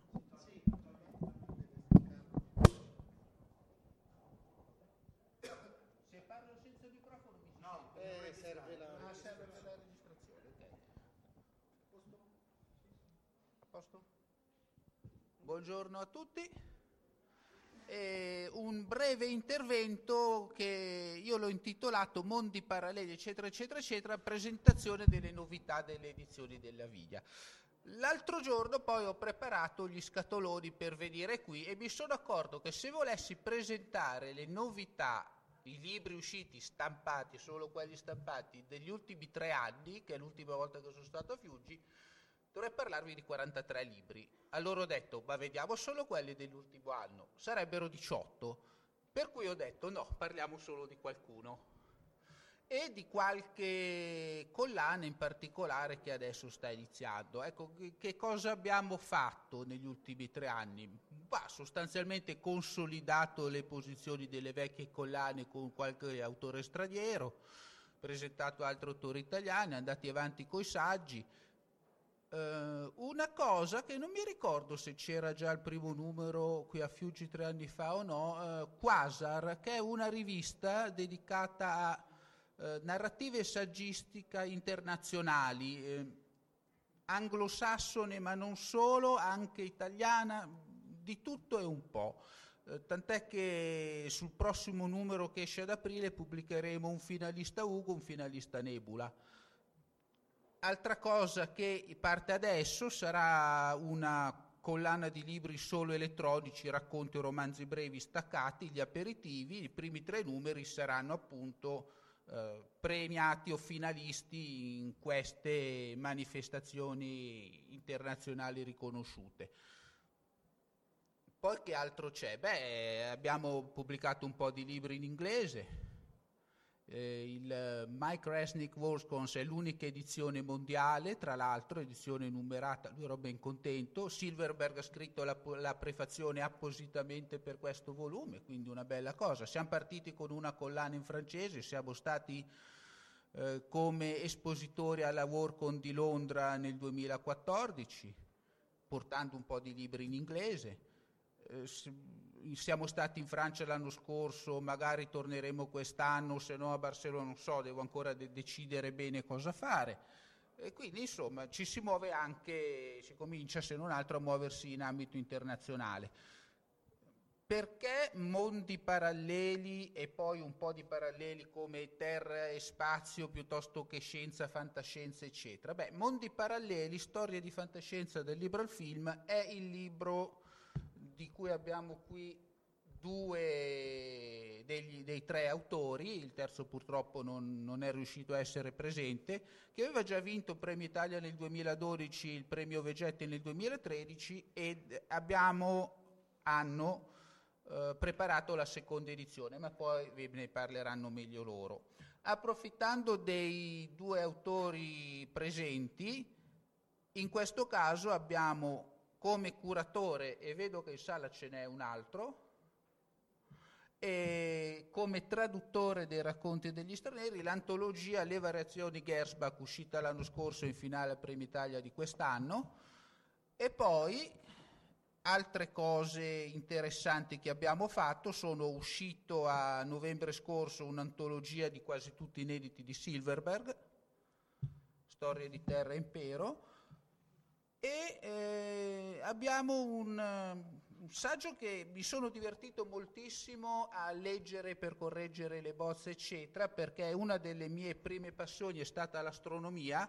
E qui Mongini ha fatto una parte di eh, come sono adesso le conoscenze, sia con i nuovi telescopi orbitali piuttosto che con le sonde che hanno esplorato il suolo degli altri pianeti, eccetera, eccetera, e poi dopo questa parte prettamente scientifica, ha fatto una parte di, ok, ma come sono stati trattati all'interno della cinematografia di fantascienza.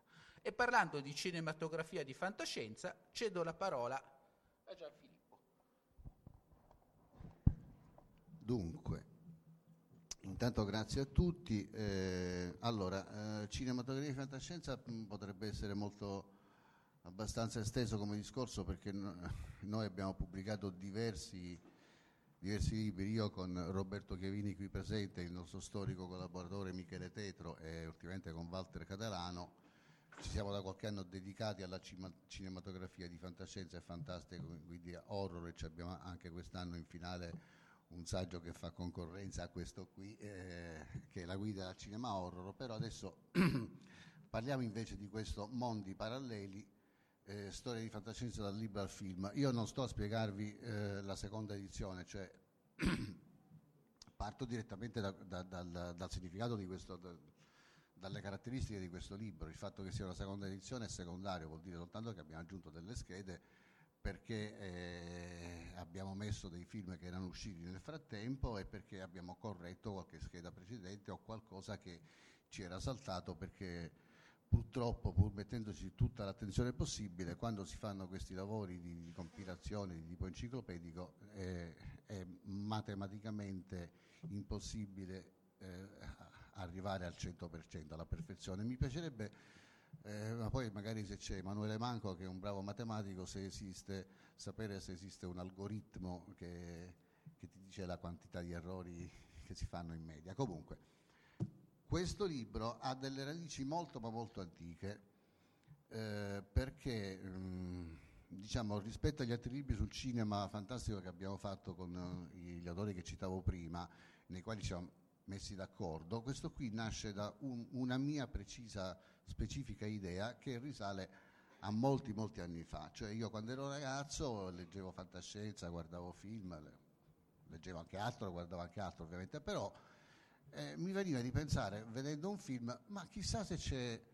se è stato tratto da un romanzo che poi posso leggere perché... eh, anche perché erano tempi in cui non esistevano né DVD né videocassette e quindi una volta visto il film eh, poi chissà quando lo si, lo si andava a recuperare, quindi magari avere il romanzo a disposizione ti permetteva di rivivere l'esperienza che avevi fatto nel film.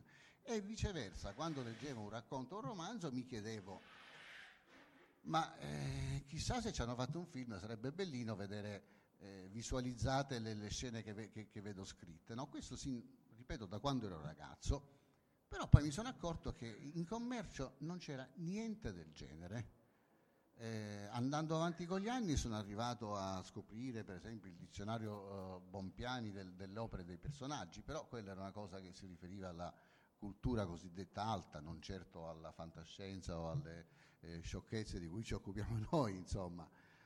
Eh, e poi ho visto anche con l'avvento di internet, per esempio Wikipedia, eccetera, non ci sono le informazioni eh, precise relative a questo rapporto tra eh, il testo scritto e una versione eh, per lo schermo. Ora stanno, ultimamente stanno cominciando a, mi- a- migliorare le cose, ma in genere si, si va tratto dal romanzo di, al massimo che ti dicono senza neanche dirti il titolo, eccetera.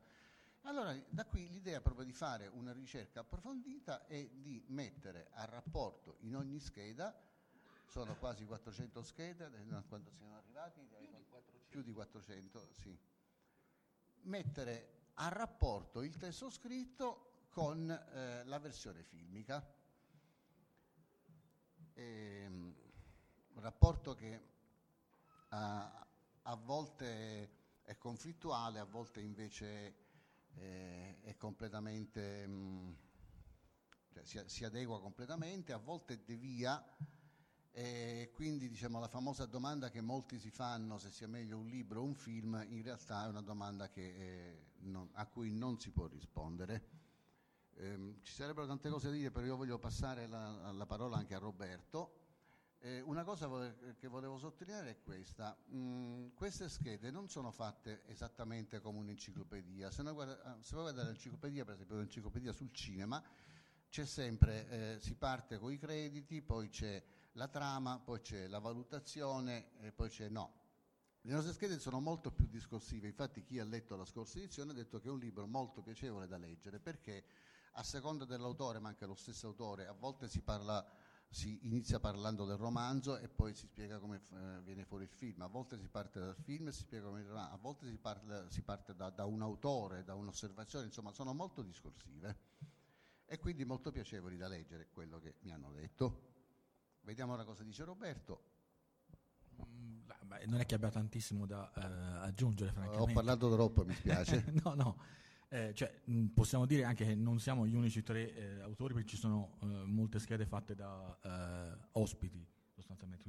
Ci- sono eh, altre persone che hanno eh, analizzato per esempio mi sembra la, ma- la maggior parte dei film di Dick sono, fa- sono cioè, tratti da opere di Dick sono fatti da da Luca Somigli. da Luca Somigli, poi abbiamo tanti altri... Danilo Arona ha voluto occuparsi specialmente di, di Stephen King, poi c'è Walter Catolano. Nel frontespizio c'è una citazione particolare. Ecco, per questa seconda edizione ci dobbiamo ringraziare particolarmente Lucius Etruscus ehm, che ci ha dato una grossa mano ad, ad individuare errori che c'erano nell'edizione precedente, a scrivere delle schede, a indicarci anche delle, eh, delle cose nuove che erano uscite.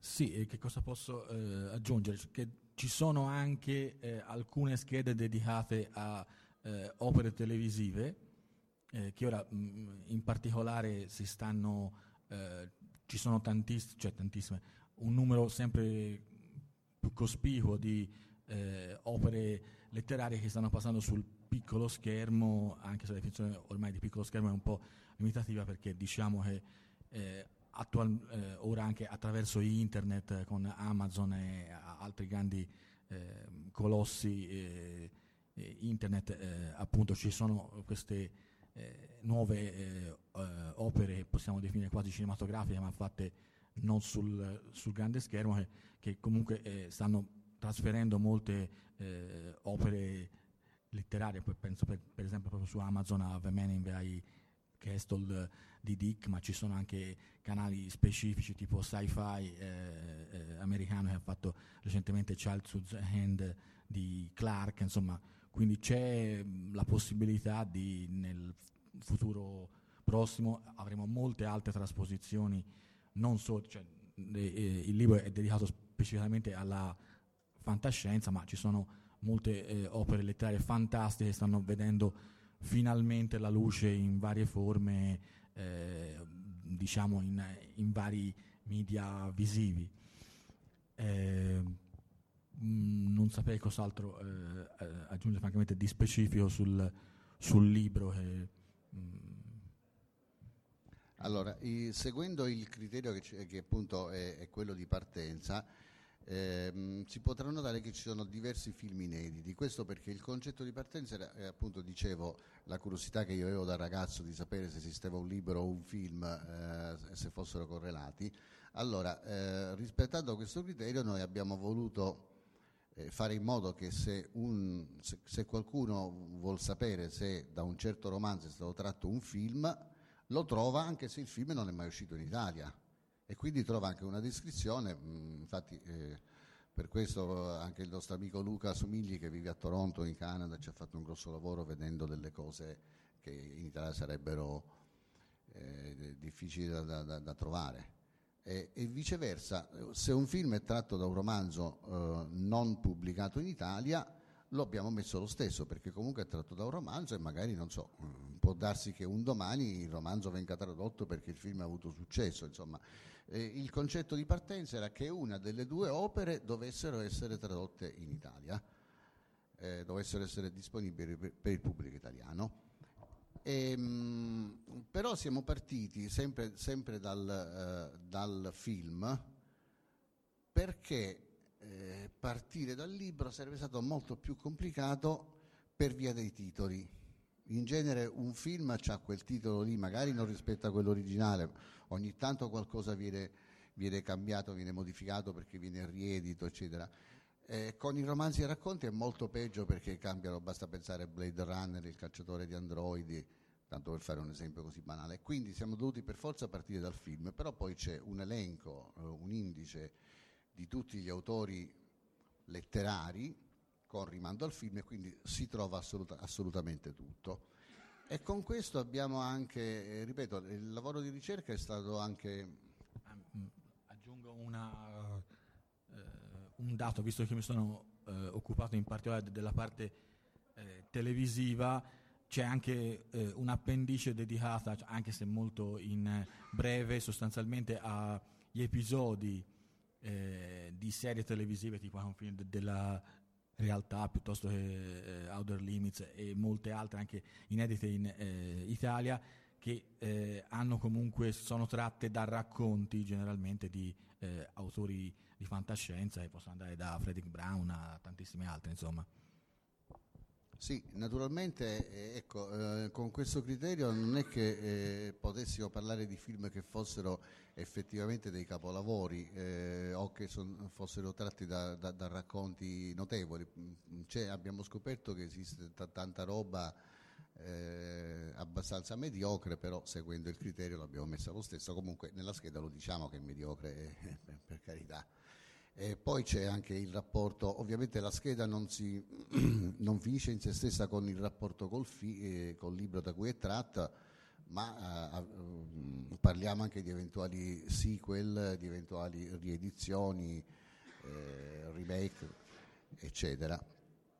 E quindi dicevo, dicevo prima, eh, in questo modo abbiamo potuto anche eh, diciamo, ovviare a certe informazioni sbagliate che circolavano, eh, che sono, mh, di cui si parla approfonditamente nella, nell'introduzione. Per esempio, io ho sempre eh, pensato che il, il film, ah, come si chiama quello di,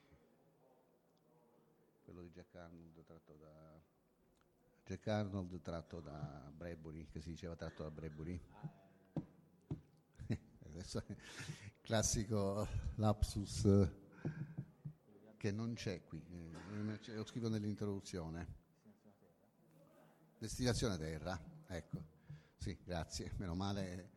Ecco, una, una cosa che non ho detto prima, eh, questo libro, come in genere tutti, tutti gli altri nostri, sono, sono fatti da più, da più autori, perché così noi diamo la garanzia al lettore che stiamo parlando di cose veramente viste e lette.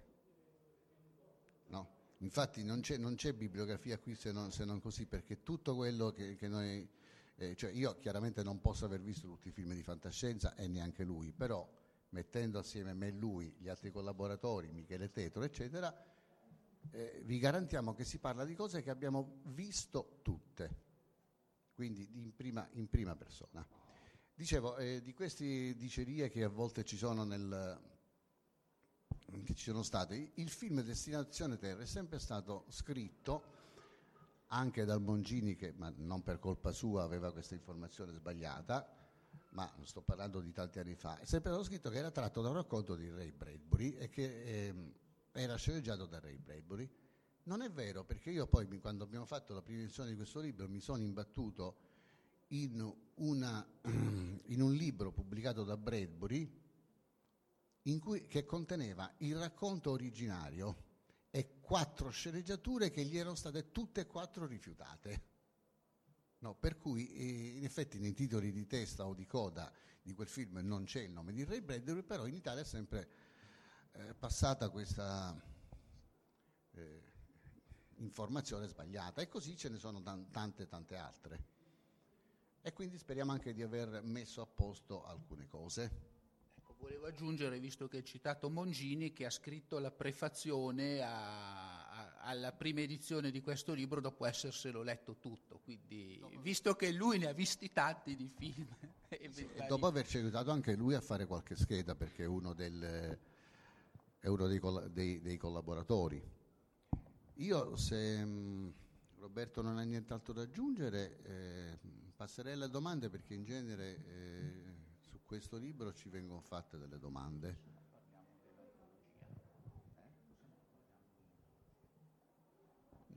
Una domanda.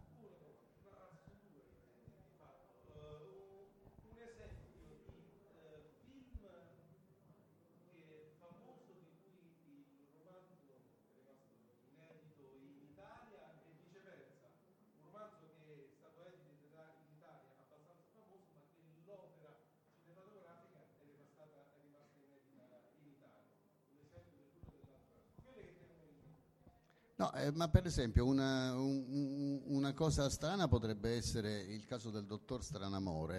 Il dottor Stranamore di Stanley Kubrick è tratto da, da, da un romanzo che si chiama Red Alert di Peter George, che ehm, per esempio non ha il dottor Stranamore come protagonista. Non esiste il dottor Stranamore, è una, è una storia di, appunto, di, di, di fantapolitica eh, tragica, ma non c'è il dottor Sanamore. Dopo il successo del film, Peter George scrisse il romanzo in cui c'è il dottor Stranamore. Eh, però ecco, questo l'abbiamo messo, ecco, noi non abbiamo messo le, no- le novelization perché ovviamente eh, si tratta di un prodotto derivato. In questo caso c'era un eh, romanzo di origine, seppure trasformato. Eh, a te ti viene in mente qualche altra cosa? No, ma in questo momento guardate, è, è, difficile perché io mi ricordo, adesso non ultimamente perché questa edizione c'è a 5 anni di distanza dall'altra e quindi abbiamo fatto con molta calma, ma quando dovevo fare la prima edizione io mi sono son guardato de, dei film giapponesi con sottotitoli in russo, no, per, per, cercare di, eh, dicevo, magari tratta da, da, da, un romanzo che invece conoscevo e quindi riuscivo a seguire, seguire la, la, cosa, o viceversa, dei film in russo con sottotitoli in giapponese, è qualcosa... Il pianeta proibito il romanzo è una novelization, ci sarebbe la, la, derivazione che è abbastanza chiara da Shakespeare, per, però non è citata e quindi eh, noi abbiamo, abbiamo preso eh, proprio i titoli di testa e di coda, ehm, discutendo sul fatto di quando c'era scritto ispirato a, ecco, per esempio del, la, la, donna, donna gigantesca, come si chiama quel film? No, quella donna che rimpicciolisce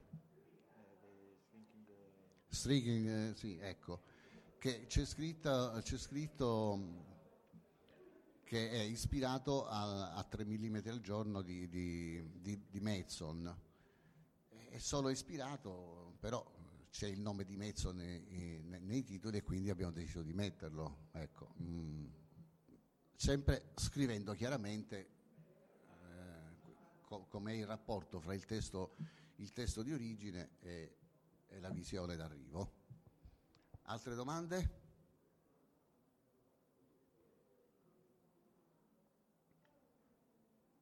No, bene. Allora... Ma se volete dire anche due parole sull'antologia abbiamo ancora 5 minuti. Allora, eh, diciamo questa, di questa antologia curata, eh, a questo punto facciamo venire anche Walter che ne, ne, parla. Eh, ne parla. No, vabbè, no. Allora, è un'antologia eh, curata da me, Walter Catalano, che è qui presente, Luca Ortino, che molti di voi conoscono, e con qualche racconto tradotto da Roberto Chiavini si chiama Storie di fantamusica perché sono tutti racconti di fantascienza e fantastici basati su, eh, su appunto la musica.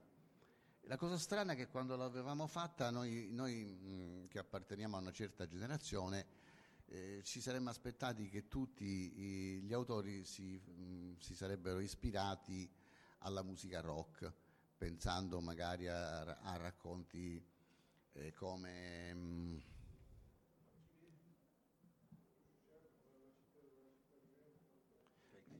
No, pensando a quello di Murkoch, il cantante morto, pensando a altre cose, poi il, il rapporto molto forte che c'era negli anni 70 tra eh, la, la, la, la, chitarra che liberava la musica, la fantascienza che liberava la mente, queste cose qua.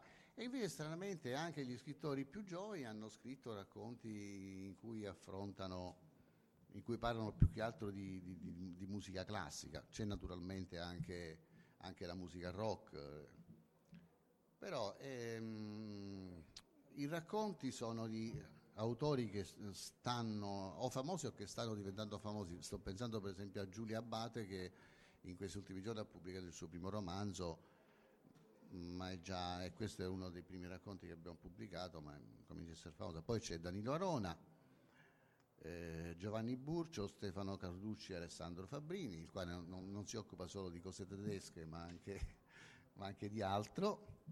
Peraltro molto interessante perché loro eh, prendono, lui e, Carducci hanno preso spunto dal Einstein on the Beach eh, di...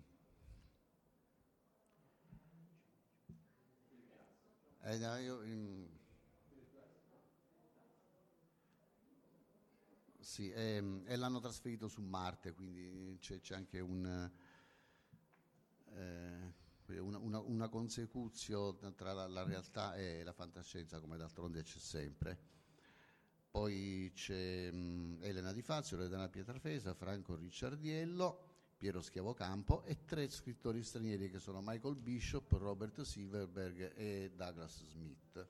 Silverberg per esempio un racconto de- addirittura del 56, cioè di quando lui cominciò a scrivere, ma è un racconto assolutamente decente, cioè, capisco perché in quell'anno a Silberg eh, fosse stato assegnato il premio Ugo come scrittore più promettente, cioè, si, si vede molte altre cose di, di, di quegli anni, non dico di Silverberg eccetera, ma di autori di quelle, mh, sono oggi illeggibili, cioè 56 c'erano fiori di scrittori come Paul Kornblut, Ten, Galui eccetera però molti di quelli che hanno esordito in quegli anni, cioè i più giovani, oggi non sono più leggibili, invece Silverberg eh, regge, regge, reggeva già sin, sin dall'inizio. E Michael Bishop eh, ha fatto un, un, racconto che peraltro noi abbiamo scoperto solo dopo averlo selezionato che era già stato apparso in Italia. Sì, su ecco, 9-6. su 9SF, un racconto che immagina una reunion eh, dei Beatles in un universo alternativo ma è anche mescolato con uh, la, um, i problemi di politica um, in Sud America, i desaparecidos e cose del genere. Insomma, sono racconti che partendo dalla musica, dalla chitarra, dal violino, eh, dal pianoforte, eh, riescono anche ad allargare il discorso um, alla, alla società, diciamo così.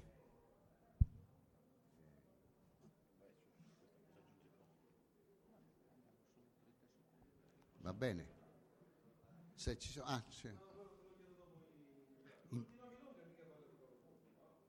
Mica parla? Sì. No, no, non parla di Paolo Conte. No, no, è proprio... no. Va bene, grazie. Scusate se c'è stato qualche attimo di defiance.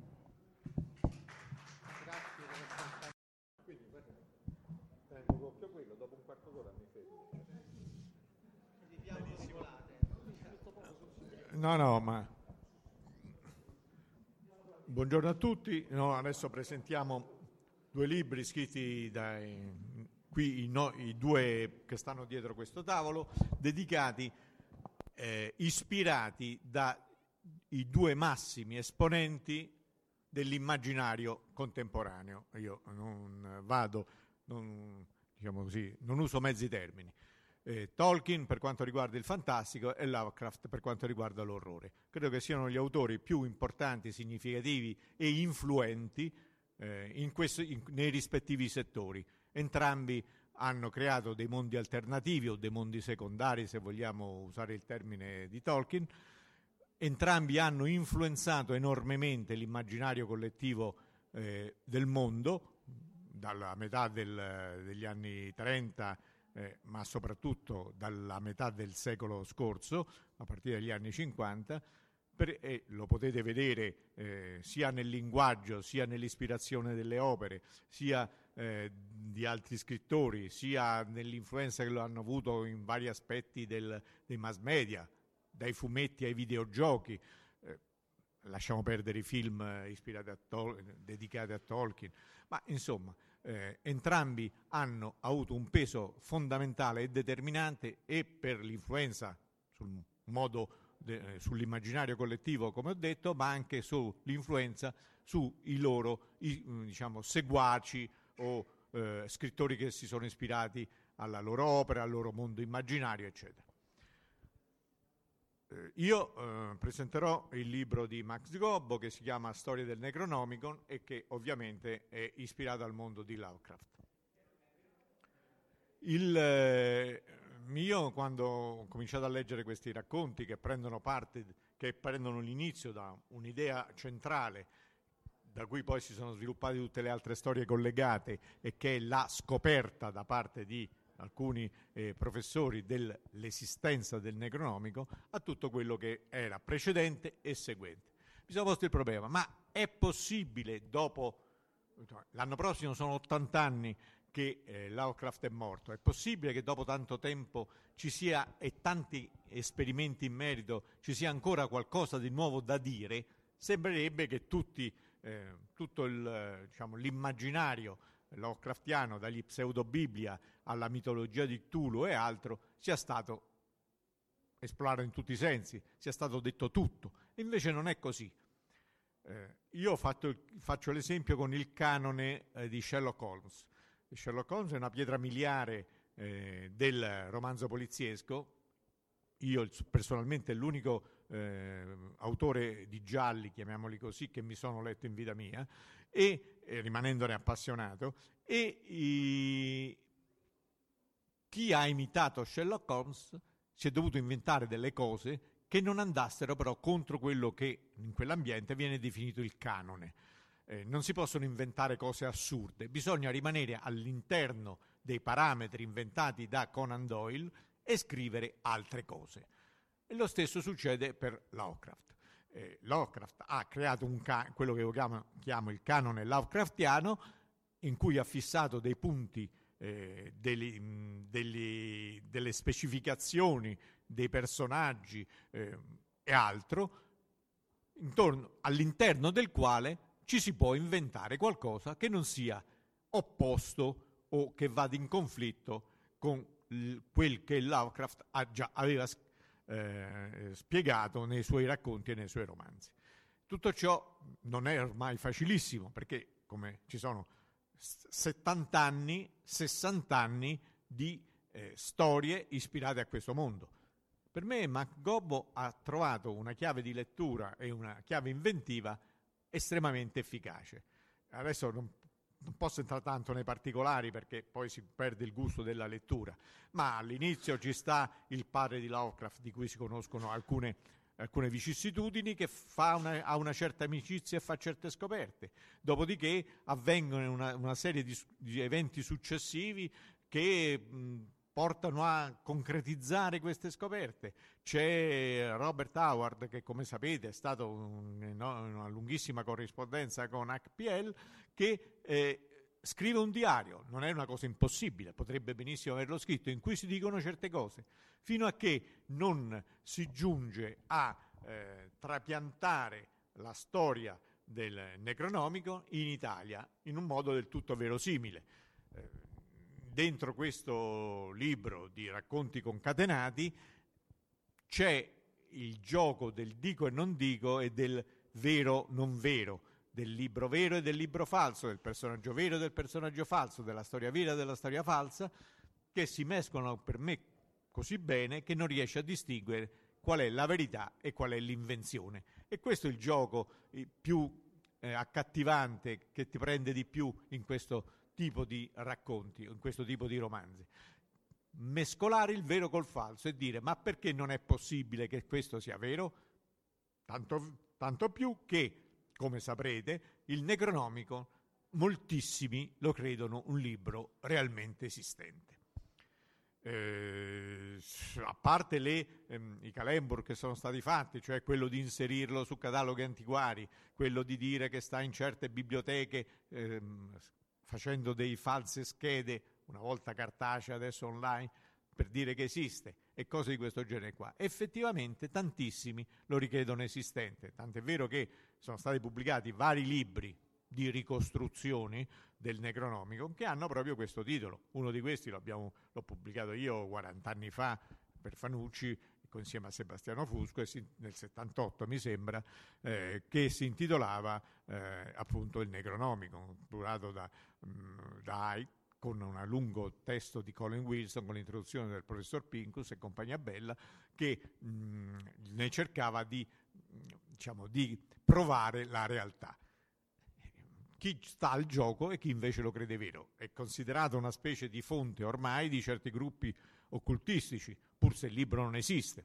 È stato fatto il parallelo tra le divinità, le deità eh, inventate da Lovecraft e quelle create da ehm, Aleister Crowley. Per un autore che si chiama Kenneth Grant ha fatto questo parallelo. Da ciò è nata tutta una serie di eh, considerazioni e di speculazioni per cui alla fine il Necronomico si considera un libro realmente esistente ma questo tanto per dire che una delle caratteristiche principali di questi racconti deve essere esattamente questa.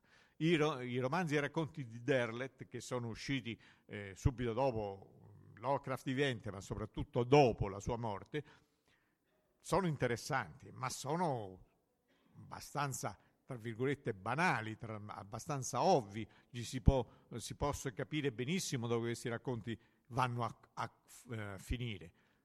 Lo sforzo di chi è venuto dopo eh, è quello di ricreare delle novità intorno alla mitologia di Cthulhu. Già nella vecchia antologia pubblicata negli anni 70 eh, da me e da Sebastiano, ampliando quello che fece Derlet con eh, il libro I, I, miti di Cthulhu, ne è la prova. Mettemmo all'epoca di fro- prima i precursori, dopo i seguaci, cioè autori che già in quell'epoca cercavano vie abbastanza diverse nell'ambito. Per me Gobbo è un, si colloca benissimo all'interno di tutto ciò, eh, con una scrittura accattivante, con delle idee originali e soprattutto con il eh, far arrivare la mitologia in Italia senza che ciò sembri una cosa forzata e soprattutto ridicola. Un po' l'abbiamo superata questa sindrome del fatto che se in Italia avvengono degli, degli, diciamo così, delle ambientazioni fantascientifiche, fantastiche, horror, sia una cosa ridicola. Per fortuna tutto ciò è superato, negli anni 70 già era una cosa un po' più difficile farla accettare, ma adesso il pubblico, soprattutto con le nuove generazioni, queste cose le accetta. Io quindi ritengo che il libro di Gobbo sia una cosa nuova, godibile e che potrebbe anche portare a, a, dei, insomma, a, a degli altri sviluppi se lui lo ritiene opportuno. Questo è tutto. Passiamo quindi adesso al libro di De Turris e Fusco, che, di cui parlerà Max Go. Ah, proprio sorpresa. Allora, si sente? Perfetto. Allora, intanto grazie a tutti della magnifica accoglienza e della vostra presenza. Soprattutto devo ringraziare Gianfranco De Turis che ha avuto parole così buone per il mio modesto libro, il mio modesto contributo. Aggiungo che è un onore personalmente, appunto per me, poter presentare il suo libro in questo caso e aver ricevuto la, in qualche modo la presentazione di Gianfranco a, diciamo, a Storia del Necronomico. Detto ciò, eh, che era una premessa indispensabile, devo, eh, devo, ringraziare il dottore anche perché non l'ha detto ma ha scritto l'introduzione al testo, al libro e ha avuto anche la pazienza di curarne la correzione delle bozze. Quindi grazie infinite per, per il lavoro che ha svolto magnifico eh, di cui sono, ne sarò sempre debitore. Detto ciò, è, chiusa questa parentesi, parliamo un pochettino di ricordi di un Hobbit. Allora, noi tutti eh, conosciamo eh, chiaramente Gianfranco De Luisi e Sebastiano Fusco come eh, due tra le maggiori personalità e conoscitori eh, dell'ambito del tema del fantastico e del mondo dell'immaginario in Italia, due grossi critici, grandi esperti e saggisti di primo piano.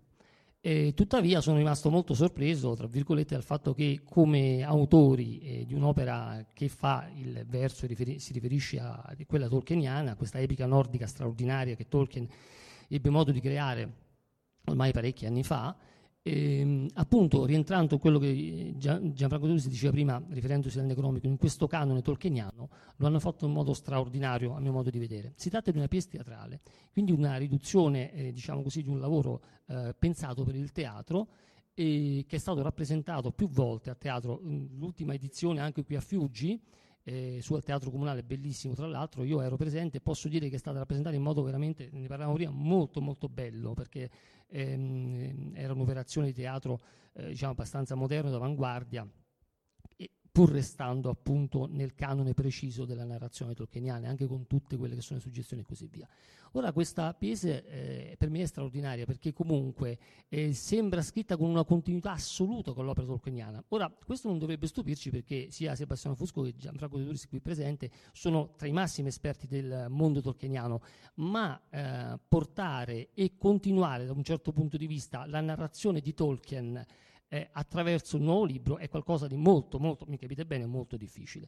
Se poi si riesce a eh, quasi cre- ricreare proprio la magia del verso, perché poi molti tratti sono scritti in, diciamo, sono delle canzoni, in una, una forma poetica, eh, che si rifà apertamente a Tolkien senza mh, che ci, vi sia una discontinuità, perché leggendo quelle, quei versi, quelle cose, si ha proprio l'impressione di rileggere Tolkien, questa è la mia impressione almeno. Si resta maggiormente stupiti di questo fatto qui. E, ehm, la storia parte da dove si è interrotto il ciclo del Signore degli Anelli, quindi la partenza per i porti grigi dei nostri, dei, dei nostri avventurieri, dei nostri amici, e da lì appunto si parte. Sono passati alcuni anni, Sangagi è diventato sindaco di, della città di Hobbitville un sindaco che, che ha da parecchi anni diciamo così, il potere politico e che narra, racconta, questa è una forma molto interessante, un po' come un cantastoria, a sua figlia, quello che è avvenuto prima, cioè la storia che è successa eh, nel ciclo del Signore degli Anelli e ripercorrendo alcune tappe salienti, almeno per Sangangì, di tutta questa avventura straordinaria che Tolkien ci ha raccontato. Quindi un seguito ideale di quello che è il Signore degli Anelli, in, in poche parole, ma anche eh, i, racco- il, i, romanzi che Tolkien ha scritto precedentemente. E Sangangì che è diventato molto saggio, ma non domo, da questo punto di vista è diventato un sapiente che narra a sua figlia e trasmette, questo secondo me è anche un, in qualche modo un omaggio alla tradizione,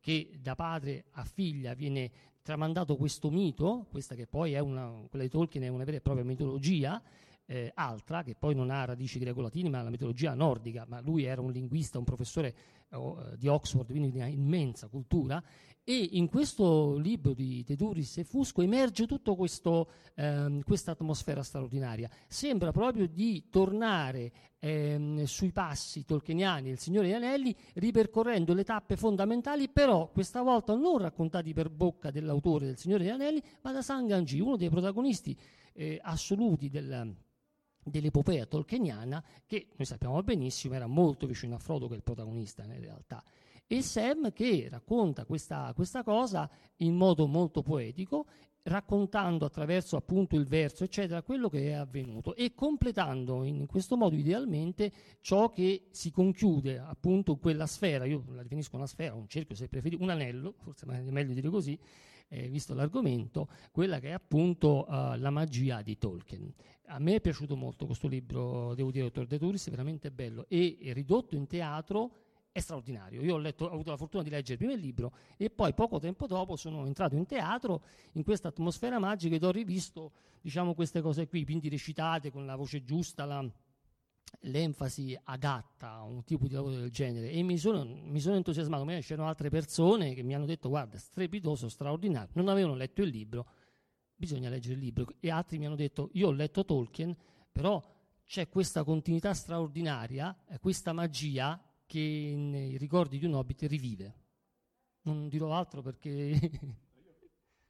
Io posso aggiungere qualcosa su come è nata questa idea. Eh, nel libretto, tra l'altro, eh, sia questo che quello di Max Gobo sono in vendita eh, ovviamente eh, nell'altra sala. Ehm, eh, come è nata questa idea? Perché il, il, direttore della Casa del Jazz di Roma, si chiama Giampiero Rubei, purtroppo nel frattempo scomparso, eh, che era un appassionato tolkieniano e aveva già messo in scena, eh, mescolandolo con la musica jazz, un'altra cosa dedicata all'hobby, ha chiesto di scrivere un testo apposito sull'argomento che noi ci siamo cervellati di capire che cosa poteva essere, e poteva essere la reinterpretazione di quello che Tolkien aveva scritto, ma insomma era un po' sopra le forze di chiunque. E abbiamo pensato di fare, oppure fare una cosa che si inserisce, come sono state fatte, all'interno del Signore degli Anelli o dell'Hobbit come una via traversa, un episodio laterale, una cosa non detta. Ma insomma, abbiamo pensato di fare una cosa che si sviluppasse dopo, cioè 15 anni dopo la partenza degli Elfi e di, di Frodo e di Bilbo dai Porti Grigi. E Sam, che è il borgomastro di Hobbyville, racconta alla figlia, come ha detto Max, eh, le sue avventure precedenti, ma rivisitandole in un certo senso, cioè non solo in senso nostalgico, ma in senso, diciamo così, personale. Lui è il coprotagonista, in effetti, del, eh, del viaggio eh, per la distruzione dell'anello. Ma se non ci fosse stato lui che avesse preso sulle spalle Frodo, il, l'anello non sarebbe stato distrutto nel Monte Fato. Quindi la sua, sì, diciamo, la sua, mm, insomma, il suo compito è stato fondamentale. Racconta quindi tutto quello che le è successo, gli, i, vari inco- i, vari incontri, scontri, mostri, eccetera, eccetera, dandone un'interpretazione, che è poi un, questa. Come tutti sapete, con la partenza degli Elfi eh, dal Porti Grigi finisce sostanzialmente la terza era. Comincia la quarta era in cui eh, la prevalenza sarà degli uomini e pian piano tutte queste creature, gli hobbit, gli elfi, i nani, eccetera, scompariranno perché non è più è finito il loro tempo.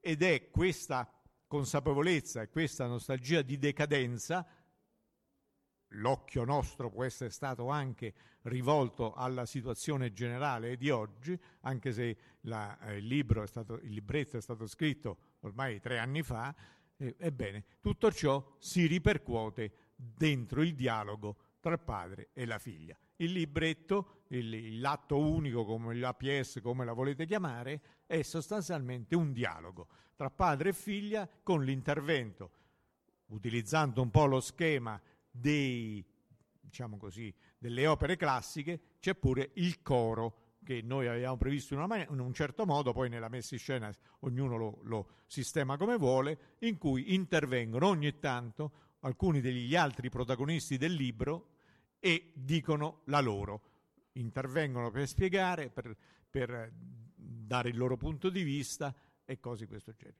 L'intento è stato questo, è stato messo in scena alla Casa del Jazz con un contorno di musica e jazz, è stato anche messo in scena in tutto e in parte altrove, compreso Fiuggi, come, come è stato detto, con soluz- delle soluzioni sceniche che poi si... So, cioè è una cosa semplicissima quella da noi immaginata, però ognuno si scelga delle soluzioni sceniche a loro adatte. Questo è tutto, è un omaggio il nostro al grande Tolkien come quello di Max è un omaggio al grande Lovecraft, due autori che per noi sono i capisaldi dell'immaginario non solo del Novecento, ma universale. Grazie. Naturalmente se c'è qualcuno che vuole fare dom- delle domande, siamo qua.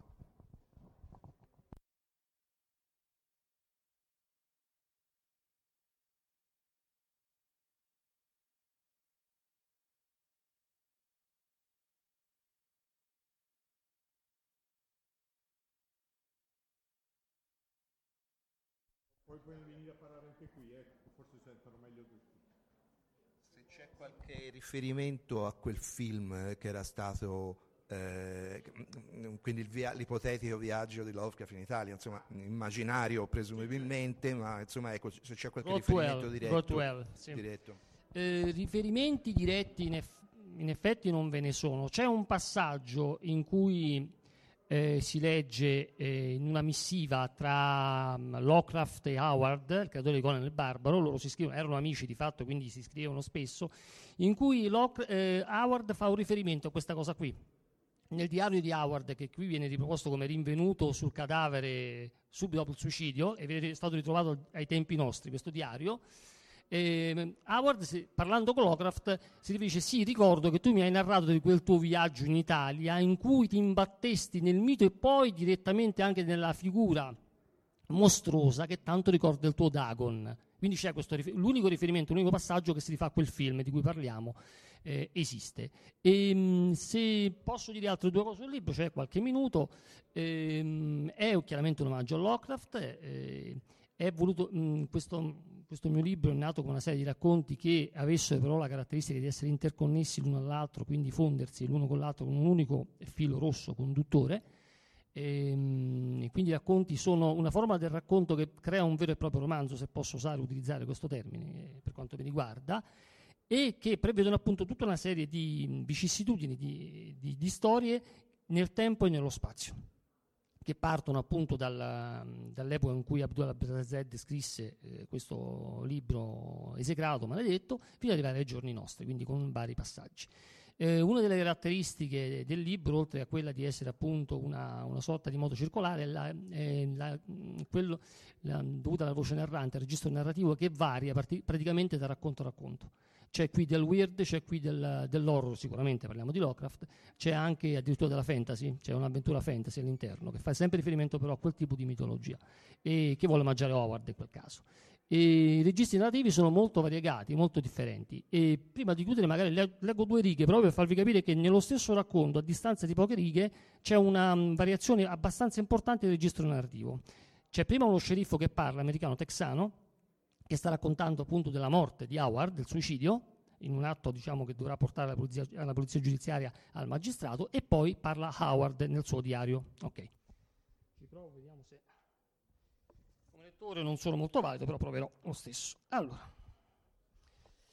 Dalle nostre parti la gente ama le cose semplici. Se sparisce un cavallo è stato un ladro, Se si trova la carcassa di una vacca nel deserto, è stato un branco di coyote. E se una donna si sveglia di notte strillando, è un'isterica. Tutto qua. E poco dopo troviamo. Penso che la cosa più misericordiosa della natura umana risieda nell'incapacità della nostra mente di porci davanti ai nostri orrori più inconfessabili, con la necessaria lucidità, così che l'incubo nella sua dimensione reale non possa rivelarsi appieno. Questo processo di attendimento, che è basato sulle imprescrutabili trame dell'inconscio, serve appunto, almeno io ne sono persuaso, a metterci al riparo dagli effetti nefasti delle angosce più deleterie. E questo dovrebbe essere Howard. Aggiungo una cosa per chi fosse interessato a questa storia del viaggio di Lovecraft in Italia, che c'è un dossier interamente dedicato a questo argomento sulla rivista che, fatto, che fa Bietti, che stampa Bietti, si chiama Antares o Antares, curata da Scarabelli e diretta da me, che eh, ehm, l'esamina in maniera abbastanza esaustiva. Questa rivista ha dedicato due fascicoli integralmente a Lovecraft e uno a Tolkien e ormai è quasi interamente esaurita, ma chi fosse interessato, lo dico adesso, eh, ne stanno facendo una ristampa in un unico volume di tutti i dieci eh, fascicoli usciti fino adesso, lo potete trovare le modalità di, di, di, per acquisto o altro eh, sul sito della Bietti ed è, sono la maggior parte di questi fascicoli sono completamente esauriti. Al massimo si possono, sta, credo, scaricare dalla rete, ma non so se tutti. In ogni modo lo hanno fatto un volume appositamente dedicato eh, che appositamente riunisce tutti e dieci i fascicoli, la maggior parte dei quali dedicati al fantastico. Buongiorno a tutti, eh, sono Paolo D'Angelo, sono un giornalista, mi occupo di spazio da, da tanto tanto tanto tanto tempo e l'Agenzia Spaziale Italiana che eh, mi ha chiamato in maniera eh, vi porto i saluti dell'Agenzia Spaziale Italiana che mi ha chiamato in sostituzione del, dell'ingegner Piperno che eh, aveva degli altri impegni e c'era un, stato un misunderstanding con la data. Però mi fa piacere, io eh, non parlo di fantascienza, non parlo di cose lontane, anche se poi insomma arriveremo anche in, eh, su pianeti lontani, ma parliamo di quello che ha fatto l'Italia e non possiamo non raccontare anche quello che è stato fatto nel mondo. Quindi vado, cerco di andare velocemente, abbiamo poco tempo, ho una settantina di immagini, vediamo se riusciamo a farle vedere un po' tutte. Ok. E parlare di spazio bisogna risalire addirittura all'inizio del Novecento, quando c'erano delle persone che venivano prese un po' per poco seriamente, perché il loro parlare di spazio all'inizio del Novecento o alla fine dell'Ottocento era un qualcosa di veramente fantascientifico. In particolare tre persone sono state importanti in questo settore. Konstantin Tsiolkovsky era un maestro elementare, e, um, anche con un difetto nell'udito, e lui sognava i viaggi spaziali. Nel 1903 lui scrisse un libro appunto su, sui viaggi spaziali. Il 1903 era l'anno in cui i fratelli Wright staccarono il loro flyer da terra, quindi si trattava di pochi metri da terra, lui invece sognava eh, cose molto più lontane, quindi non era preso molto seriamente. La seconda persona è Robert Goddard, era un americano, un, anche lui molto particolare, un carattere molto chiuso, molto, eh, aveva sempre paura che gli rubassero le sue idee, eh, però è stato il primo che il 16 marzo del 1929, se non ricordo male, lanciò il primo eh, razzo a propellente liquido, poche centinaia di metri. Il New York Times il giorno dopo disse sfiorata la luna di 380.000 km, in pratica lo prese in giro, però lo stesso New York Times gli chiese scusa alla vigilia della missione dell'Apollo 11 quando degli uomini arrivarono sulla luna lui fu il primo americano comunque a lanciare un razzo a propellente liquido. Un altro personaggio importante è Herman Obert. Herman Obert anche lui nel 22 fece una tesi sul, sulla conquista dello spazio che fu rifiutata perché troppo utopistica. Però tra le altre cose fondò un'associazione di amatoriale, di, di razzisti, come dico io, di amatori dei razzi, che, nei quali spiccava un nome su tutti che era Werner von Braun, che fu poi l'autore della, della, della conquista della Luna. Però andiamo avanti andiamo avanti. Arriviamo al 1955, quando l'America... Questi, ho, fatto, ho, fotografato dei miei giornali eh, proprio per raccontare un po' la storia, per far vedere l'interesse che c'era. Eh, nel 1955 l'America annuncia di voler lanciare un satellite artificiale, quindi siamo in piena quasi fantascienza, però l- addirittura il Corriere della Sera con sette colonne in prima pagina racconta appunto satelliti artificiali intorno alla Terra verranno lanciati fra due anni dagli Stati Uniti, quindi nel 1957 l'America aveva intenzione di lanciare. Dall'altra parte, in Unione Sovietica, c'era Nikita Khrushchev. Nikita Khrushchev aveva capito che cosa significava la propaganda, aveva capito come far male all'orgoglio americano. Quindi l'America annuncia il lancio di un razzo, di un satellite, scusate, la Russia lo fa. 4 ottobre 1957 lancia lo Sputnik. Un satellite inutile, io lo definisco, semplicemente perché non era scientifico. Eh, l'unica cosa che aveva era questa. No, torno indietro.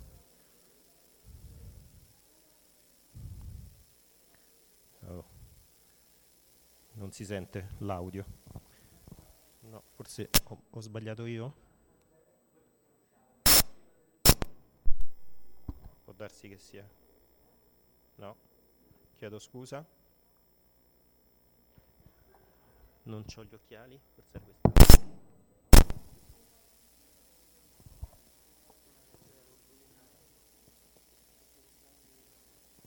No, non era. Ok. Niente audio. Niente audio, non so per quale motivo.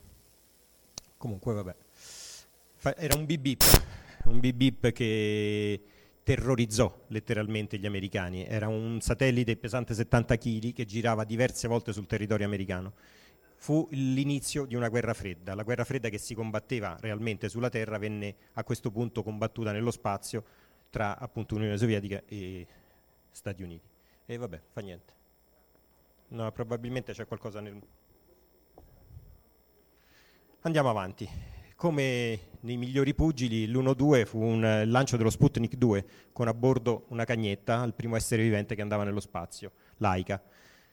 E questi sono i giornali di allora. Laika tornerà sulla Terra catapultata dal grande Sputnik, così purtroppo non, non è stato. E invece la cagnetta Laika in tre giorni ha già fatto 50 giri della Terra. Abbiamo saputo a distanza di anni che Laika sopravvisse solamente poche ore eh, a causa di un guasto dal sistema termico della capsula, quindi eh, non sopravvisse così tanto. Però i russi, i sovietici, non dissero nulla. Non dissero nulla perché volevano cullarsi in questo loro grande successo di un essere, il primo essere vivente nello spazio. Andiamo avanti. L'America cerca di risollevarsi. A quel tempo il presidente americano era Dwight Eisenhower e mh, ordina alla, alla, Marina di lanciare un razzo e, e, la prima luna americana sta per levarsi dalla Florida e questo fu il giorno dopo in diretta televisiva quello che successe. Riusciamo a farlo vedere? Ti prego.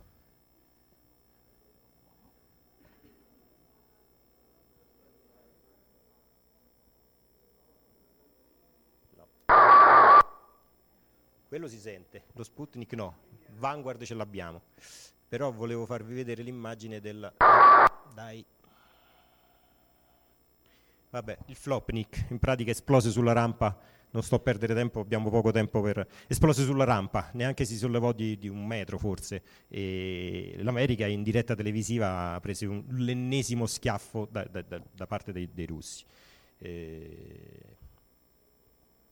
Andiamo avanti si rifece il 31 gennaio del 1958 quando lanciò il, l'Explorer 1.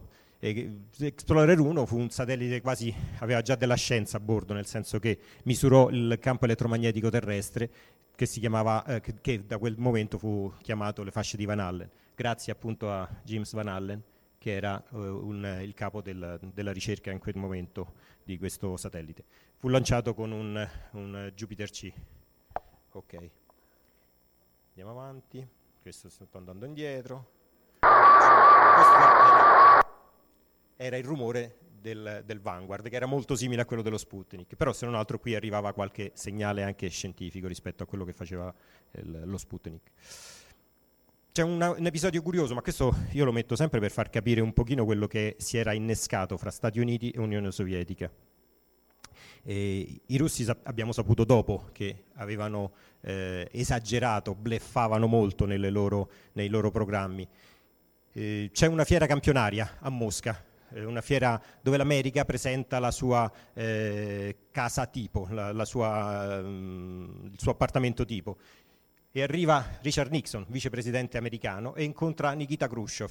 Nixon porta Khrushchev nell'appartamento americano, gli fa vedere la cucina, gli fa vedere il frigorifero, gli fa vedere la lavatrice, tutte cose che i russi non avevano. Khrushchev lo zittisce dicendo sì, ma noi abbiamo gli Sputnik. Questo fa capire, fa capire è, quanto era importante in quel momento, soprattutto per l'Unione Sovietica, avere una supremazia nello spazio, dimostrare al mondo la capacità di, di lanciare dei satelliti, anche pesanti, soprattutto far capire uh, agli americani che consideravano i russi solamente costru- eh, dei buoni costruttori di trattori, che non, era solamente, er- non erano trattori quelli che venivano lanciati. Ok, andiamo avanti. La, me- la, la Russia nel 1959 eh, punta alla Luna, lancia tre satelliti eh, di seguito tra gennaio, settembre e ottobre, Luna 1, Luna 2 e Luna 3. Luna 1 sfiora la Luna di circa 6.000 km, entra in orbita solare, Luna 2 impatta con la superficie della Luna e Luna 3 invece fa un flyby e fotografa per la prima volta la faccia nascosta della Luna.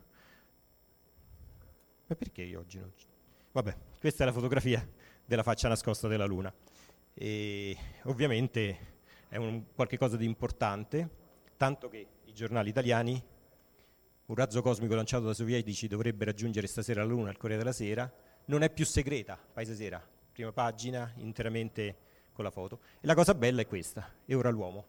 Quindi eh, ora, la Luna era stata in qualche maniera fotografata, era stata toccata da Luna 2, a questo punto eh, bisognava mandare l'uomo. Gli americani selezionano i sette astronauti del Mercury, eh, talmente importanti che eh, nel 59, nell'aprile del 59 selezionano questi sette, talmente importanti che diventano così preziosi. L'America non si rischia a mandarli nello spazio finché non è sicura al 100% la capsula Mercury su cui dovevano viaggiare ha dei ritardi, eh, questi ritardi addirittura lanciano nel gennaio del 61 una scimmia eh, questa scimmia ritorna a terra sana e salva dopo un volo suborbitale e ci sono delle vignette, adesso non l'ho messa per non perdere tempo, ma delle vignette in cui la, gli americani hanno fatto eh, vedere che la scimmietta insegnava agli astronauti che cosa dovevano fare in orbita, per cui c'è questa cosa. Succede che a gennaio del 61 comunque arriva alla Casa Bianca Richard Ni- eh, scusatemi, mh, mm, John Kennedy. John Kennedy arriva alla Casa Bianca dopo aver battuto Richard Nixon. John Kennedy che nella sua campagna elettorale non ha mai nominato la parola spazio, arriva alla Casa Bianca con una moglie giovane, con dei bambini, il più giovane presidente americano, Aveva, anche se ha vinto con uno scarto minimo, è subito molto amato, ma si ritrova tre mesi dopo a combattere con la, la not- combattere, diciamo, si ritrova con la notizia che i russi hanno lanciato il primo, nello, il primo uomo nello spazio, Yuri Gagarin. Un uomo vola nello spazio cosmico intorno alla Terra, ore 10 uomo dallo spazio sta tornando sulla Terra, ufficiale da Mosca. Questo è bellissimo invece, un russo ha aperto la strada alla scoperta dell'universo. Quindi questo fa capire anche appunto, l'interesse che c'era in questa cosa. Una settimana dopo di questa cosa qui succede che l'America prende l'ennesimo schiaffo con la Baia dei Porci. Un gruppo di eh, esuli eh, cubani tentano di eh, invadere, di entrare a Cuba, ovviamente eh, quasi in, eh, aiutati dalla CIA, in maniera abbastanza eh, eh, aperta, diciamo così, vengono rifiutati, quindi è l'ennesimo schiaffo che l'America prende. In una settimana ci sono questi due momenti in cui l'America ha il, l'orgoglio sotto i piedi. Che cosa fa? Ehm, nel frattempo il 5 di di maggio lanciano un razzo, gli americani con Alan Shepard, ma un volo suborbitale. Suborbitale significa un volo balistico, 180 km di quota, 400 km e ritorna subito a terra. Non entra in orbita, Gagarin fa un giro intorno alla Terra. Lui fa semplicemente questo volo suborbitale, eh, ben poca cosa rispetto a quello che aveva fatto Gagarin. E, ehm, a quel punto Kennedy per risollevare un po' l'umore, diciamo così, se si può dire, della, del, dell'America, promette la Luna. Il 25 maggio del 1961 dice che entro la fine del decennio un americano andrà sulla Luna e tornerà a terra.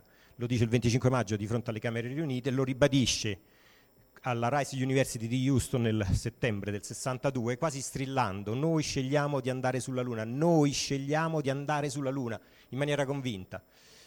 Questo fa sì che il meccanismo, la NASA, creata nel, diciamo sì, creata nel 1958, si mette in moto per conquistare la Luna.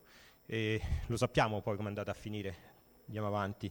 Ah, questa è bellissima, sulla Luna dentro il 1970, per cui insomma il Gazzettino di, di Venezia eh, aveva questi, questi, questi titoli un po' fuori dalla grammatica italiana.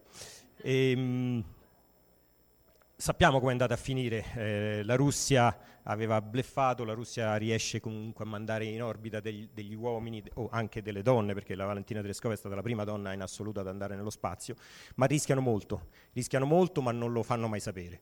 Quello che succede lo sappiamo un po' tutti quanti, eh, i russi non hanno la stessa capacità, non hanno la stessa economia e non hanno la stessa volontà di arrivare prima sulla Luna. Gli americani invece hanno questa promessa di questo presidente che poi nel 63 sarà ucciso, nel novembre del 63 a Dallas, per cui a maggior ragione si impegnano a mantenere questa promessa fatta.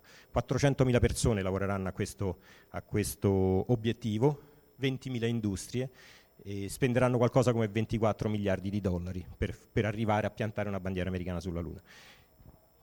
Nel frattempo parliamo anche dell'Italia. Nel 61 comincia a affacciarsi nel mondo spaziale l'Italia. Siamo uno dei primi paesi a pensare allo spazio e, fa- e fondiamo ad Avezzano eh, la società Telespazio, che è una società eh, con de- una parte eh, della RAI, per captare i segnali del- dei futuri satelliti. Perché a quel momento ancora satelliti, il primo satellite eh, per telecomunicazioni Telestar venne lanciato solamente nel 62, però noi cominciamo a pensare allo spazio. E questa è una cosa positiva ma soprattutto chi è che pensa allo spazio? È un certo Luigi Broglio. Luigi Broglio un minuto va raccontato, è un personaggio particolare, è un, è un ufficiale dell'aeronautica militare, molto chiuso, molto riservato, molto uomo di chiesa, si trova casualmente fuori dalla porta di un generale che, stava, che, aveva l'incarico invece di occuparsi dello spazio e questo generale all'interno della stanza stava litigando con un, eh, con un ufficiale questo ufficiale se ne esce fuori sbattendo la porta, quando Broglio entra al cospetto del generale, il generale dice, eh, colonnello Broglio, da oggi in poi lei si occuperà di spazio. Lui gli fa, io? E dice che vuole che lo faccia io? E quindi Broglio si trova a occuparsi di spazio. Prende parte, va negli Stati Uniti, cerca un certo Ferri, un grandissimo scienziato italiano, fa amicizia con lui, ma Broglio aveva anche una grande capacità di intrecciare rapporti eh, e va negli Stati Uniti dove comincia a conoscere personaggi chiave. Personaggi chiave e lui si mette in testa, fu, torna in Italia, fonda la, dai, tanto oggi tutto al contrario. Torna in Italia, fonda la facoltà di ingegneria aerospaziale dell'Università di Roma, soprattutto riesce a portare eh, Johnson, vicepresidente americano, in Italia per firmare un contratto per mettersi, per poter lanciare, per, non per lanciare, un contratto per pensare a collaborazioni per lo spazio. Quando io ho sentito che in Italia eh, l'aeronautica militare si vantava di Broglio parlando di sistema Italia, non è vero nulla. Broglio ha fatto tutto da solo. Noi dobbiamo tut- tantissimo al professor Broglio, ma non c'era il sistema Italia nel, alle sue spalle. Lui aveva intenzione di lanciare questo, questo, satellite, si era messo in testa di lanciare questo satellite con la collaborazione americana, va da Fanfani e gli chiede dei soldi, gli chiede 450 milioni. Fanfani dice, ma per far cosa? Dice, ma per lanciare un qualche cosa prima dei francesi e prende questi 450 milioni. Finisce i soldi, lui è molto amico di Lapira, Giorgio Lapira, il sindaco di Firenze, altro personaggio simile a lui, molto, molto vicino alla Chiesa, e con Lapira vanno da, da, Paolo VI al Vaticano a chiedere i soldi per i satelliti italiani. Questo per far capire che tipo era Broglio. Broglio riesce, eh, va da Enrico Mattei, si mette in testa addirittura non solo di... Dai, vabbè, Scusate, oggi giro al contrario. Questo è un accordo invece che fece con Abram Spinak, che era il, il Wallops, dove poi lanceremo il nostro satellite nel 64. Appunto, stavo dicendo, andiamo in ordine. Lui riesce a fare questo satellite, lo costruisce alla, presso la facoltà di ingegneria a Roma, lo porta negli Stati Uniti, la NASA lo prende, lo piazza sopra un razzo americano chiamato Scout, dove ci scrivono comunque Italia, United States, e lo lanciano Altra cosa che vorrei, lo dico sempre, l'ho detto al Presidente dell'Asia attuale, precedenti, eccetera, non siamo stati il terzo paese a lanciare un satellite nello spazio. Ci vantiamo di questa cosa, ma è una leggenda metropolitana che gira. Prima di noi ci, ci sono state altre nazioni, lo vedremo dopo, a confermare quello che avevo detto, che nessuno conosceva e che non c'era un sistema Italia. Voi avete visto prima i giornali piene pagine che parlavano di, di lanci di, di Gagarin, dello Sputnik, eccetera. Noi finiamo quando lanciamo il nostro satellite a pagina 14 e pagina 16 del Gazzettino e della stampa, per cui la notizia non, non colpisce molto la, la gente, perché la gente non lo sa quello che stavo dicendo prima. colpisce solamente quando eh, Luigi Broglio va da Enrico Mattei, si mette in testa non solo di aver, dopo aver lanciato questo satellite, ma di costruire una piattaforma, costruirla il più vicino possibile all'equatore, quindi gli serve una piattaforma petrolifera, va da Mattei, gli dice mi regali una piattaforma petrolifera, Mattei gli dice no, non te la posso regalare, la, te la devo vendere a un dollaro, te la vendo. Quindi lui compra questa piattaforma, lui, diciamo l'Italia compra questa piattaforma petrolifera, lui la porta a Taranto, la fa eh, eh, diventare da piattaforma petrolifera a piattaforma di lancio e poi con un traghetto la porta all'equatore, vicino all'equatore, al largo di Malindi in Kenya. Quindi colpisce, la, ottiene la Domenica del Corriere la prima pagina semplicemente perché un forte eh, mare mosso a momenti fanno eh, cappottare la, la, piattaforma, ma non, non, perché lanciavamo i satelliti, ma semplicemente perché c'era questa, questa disgrazia quasi, quasi, imminente che si stava per verificare. Oppure conquista la prima pagina di Vite, che è un settimanale eh, stile famiglia cristiana, insomma, per cui non, Broglio non è conosciuto nel grande eh, giro dello spazio, è conosciuto più all'estero che in Italia. Soprattutto eh, non c'era il sistema Italia a, a dargli una, una spinta alle spalle. E questo è quello che stavo dicendo, questa leggenda che gira che noi siamo stati il terzo paese, lo dicono tutti, lo dicono eh, dovunque ti giri siamo stati il terzo paese, no, non è vero, siamo stati il quinto paese, prima di noi hanno lanciato ovviamente Stati Uniti e Unione Sovietica, uh, scusate, Unione Sovietica e Stati Uniti, ma prima di noi ha lanciato l'Inghilterra, il Canada, poi di nuovo l'Inghilterra e poi l'Italia. Non è vero, eccetera, loro hanno fatto la stessa identica cosa, l'Università di non mi ricordo più, di Cambridge, non mi ricordo, ha costruito un suo satellite, lo ha portato negli Stati Uniti, hanno, che è chiamato Ariel 2, lo hanno messo su uno Scout, lo stesso lanciatore nostro, lo hanno lanciato da Wallops Island, nelle stesse modalità. L'unica cosa, l'unica cosa per cui ogni tanto quando io le racconto questa cosa salza uno e dice sì, ma l'abbiamo lanciato, significa che ehm, i tecnici della NASA hanno addestrato i nostri tecnici, che erano quasi tutti dell'aeronautica militare, a spingere i tasti giusti per lanciare il razzo. Quindi l'abbiamo lanciato noi perché abbiamo fatto la sequenza. Un po' della... esatto, esatto, esatto. Quindi vantarsi di essere stati il terzo paese al mondo, siamo stati quinti. Sicuramente abbiamo battuto i francesi, per cui questo va bene però prima di noi Inghilterra e Canada hanno fatto la stessa cosa che abbiamo fatto noi, cioè hanno portato il loro satellite negli Stati Uniti e lo hanno lanciato con dei razzi americani, da Cape Canaveral o da Vandenberg, comunque sta di fatto che noi non siamo stati il terzo paese. Quando vi diranno siamo stati il terzo paese sappiate che non è vero. Ok, questo per dire Comunque abbiamo fatto una grandissima cosa, abbiamo poi costruito questa piattaforma completata nel 67, abbiamo fatto 11 lanci fino al 1988 su, da questa piattaforma. E addirittura gli americani ci hanno dato un loro satellite da lanciare dalla nostra piattaforma co- con i loro razzi, perché noi utilizzavamo sempre il razzo Scout. L'ultima volta appunto l'abbiamo adoperato nel, 60, nel 1988, nel marzo del 1988, adesso è rimasto lì, sono diventate tre le piattaforme perché eh, una è San Marco di lancio, poi c'è una seconda San Marco che si è aggiunta più recentemente, e poi c'è la piattaforma invece di controllo che è Santa Rita. Però sicuramente abbiamo lasciato un bel segno perché a Malindi abbiamo lasciato delle grandi antenne che sono quelle che captano i razzi tuttora che vengono lanciati. Quindi eh, ExoMars l'altro gi- giorno ha avuto il segnale di conferma che stava sulla rotta giusta da Malindi eh, in, in, in Kenya che è un centro spaziale territorio eh, keniota, però abbiamo un accordo con i kenioti, noi addestriamo i loro eh, ingegneri, loro tecnici, ma comunque è proprietà del governo italiano. Ok, andiamo avanti velocemente. Abbiamo poco tempo. Sappiamo come è andata a finire l'avventura lunare.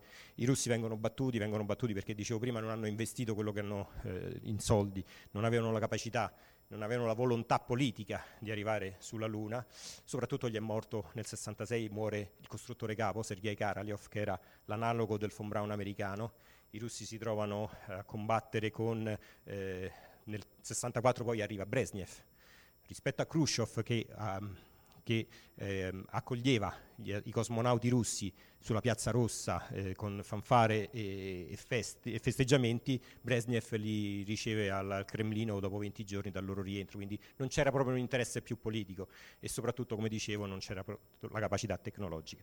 Gli americani arrivano per la prima volta intorno alla Luna nel Natale del 1968, scattando, mandando a terra, o meglio, riportando a terra i rullini con questa fotografia spettacolare che reputo la più bella immagine che ci è stata mai data dalla storia della conquista dello spazio.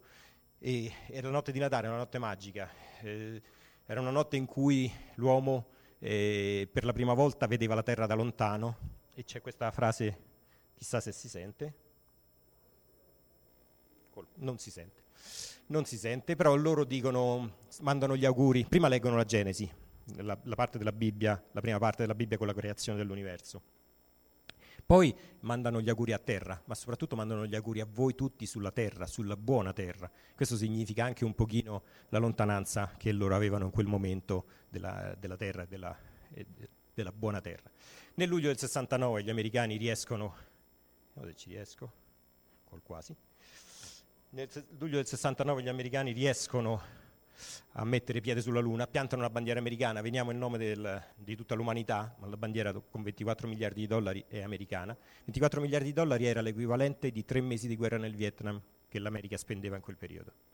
Quindi probabilmente l'intero programma Apollo è costato molto ma molto meno al contribuente americano rispetto a quello che hanno speso per la guerra nel Vietnam. Però questo poi che cosa si va a fare nello spazio? Vi anticipo dicendo che la Stazione Spaziale Internazionale è costata intorno ai 150 miliardi di dollari, collaborando fra Stati Uniti, Russia, eh, Canada, eh, Europa soprattutto e Giappone. S- il solo dispiego delle truppe americane in ehm, Afghanistan nel 1991 è costato 100 miliardi di dollari. Quindi il solo dispiego, senza sparare colpi, senza uccidere nessuno, gli americani per portare lì materiale e soldati hanno speso 100 miliardi di dollari e la stazione spaziale è costata 150 miliardi di dollari. Questo per fare degli esempi, credo, abbastanza validi. Comunque, andiamo avanti. 69 l'America conquista la Luna e noi non c'entriamo più nulla. Però vi faccio vedere, questo è quello che videro invece, questo è quello che abbiamo visto noi in Italia, dai pressoché niente, oltre il discorso di ha toccato o non ha toccato eh, la bellissima storia di... Beh, c'è una cosa curiosa che te l'ho raccontata forse, quella di, di eh, Tito Stagno alla, sulla spiaggia. Dopo... Tito Stagno prese un po' una, una cantonata, 39 anni, un, un, un, giovanotto che stava lì, tensione, non aveva più la traduzione dei traduttori perché non ci capivano più nulla, non aveva immagini, non aveva nulla, a un certo punto ci ha toccato, non era vero. Un buon minuto dopo ha dimostrato Paolo attivissimo che ha to- hanno toccato sulla Luna, però Tito Stagno comunque è stato un grande giornalista, è un grande giornalista, è stato un grande giornalista perché comunque faceva le cose in maniera professionale, al di là di quel momento lì. Mi ha raccontato che eh, stanco morto, avevano fatto 25 ore di diretta televisiva, è andato a Fregene, in pratica come si è sdraiato sulla spiaggia, stava per addormentarsi, ha visto un bambino che passava, che l'ha, vi- che l'ha riconosciuto, ha detto, dicevo, ma vedi Tito Stagno, ma che è morto? Nel senso che stava talmente cotto però è, è un, evo, un, episodio curioso da vale la pena di raccontare. Quindi dicevo, sulla Luna noi non c'entriamo nulla, questo è quello che videro invece quelli che ricevevano il segnale diretto in Australia, perché il segnale faceva un giro talmente lungo che quando arrivava da noi oramai era tutto sbiadito, questo invece è quello, il segnale che arrivava in, in Australia. Vi voglio far vedere velocemente dei giornali, sono i miei giornali, però eh, questo un po' per far capire, l'Italia non c'entrava nulla con conquista della Luna, però c'era un momento in cui era un qualcosa di, che apparteneva a tutti. Vediamo, destinazione Luna, il Corriere dello Sport edizione straordinaria, si spalanca l'universo, stanno arrivando il giornale d'Italia, il giorno di Milano per questo traguardo, sbarcati, l'uomo sulla Luna, paese sera di Roma. Ma andiamo avanti, il giornale di Sicilia sulla Luna l'impronta dell'uomo, presa la Luna e adesso eh, tor- ritornano a terra. L'uomo sulla Luna, il, l'informatore. Questo è um, impronte sulla Luna del, di Cincinnati. Esplorata la Luna il quotidiano Roma di, di Napoli. Eh, la Sicilia, l'uomo sulla Luna. Al volo ancora. L'uomo è sceso sulla Luna, Gazzetta di Parma. Armstrong sulla Luna, Gazzetta di Sud. Scesi, il Messaggero di Roma.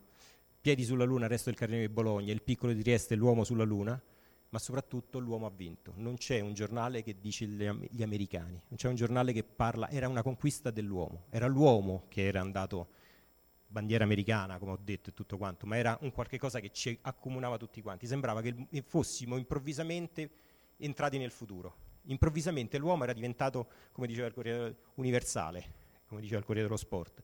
Non è stato così, eh, purtroppo gli eventi non ci hanno dato ragione, la conquista della Luna è stata un qualcosa a sé stante, soprattutto poi in Italia eh, nel dicembre del 69 con la bomba a Piazza Fontana siamo tornati con i piedi per terra, forse anche con qualche altra cosa per terra, per cui non, non è stata questa conquista così come volevamo, però era un qualche cosa che ci riguardava anche a noi, anche in Italia, eh, lo raccontavo proprio ieri, eh, addirittura a Roma il il sindaco di Roma chiuse tutte le amministrazioni pubbliche il lunedì 21 luglio perché la gente era rimasta a vedere la cosa. Cioè, questo fa capire anche quanto eravamo in qualche maniera emotivamente, se non altro, coinvolti, non scientificamente.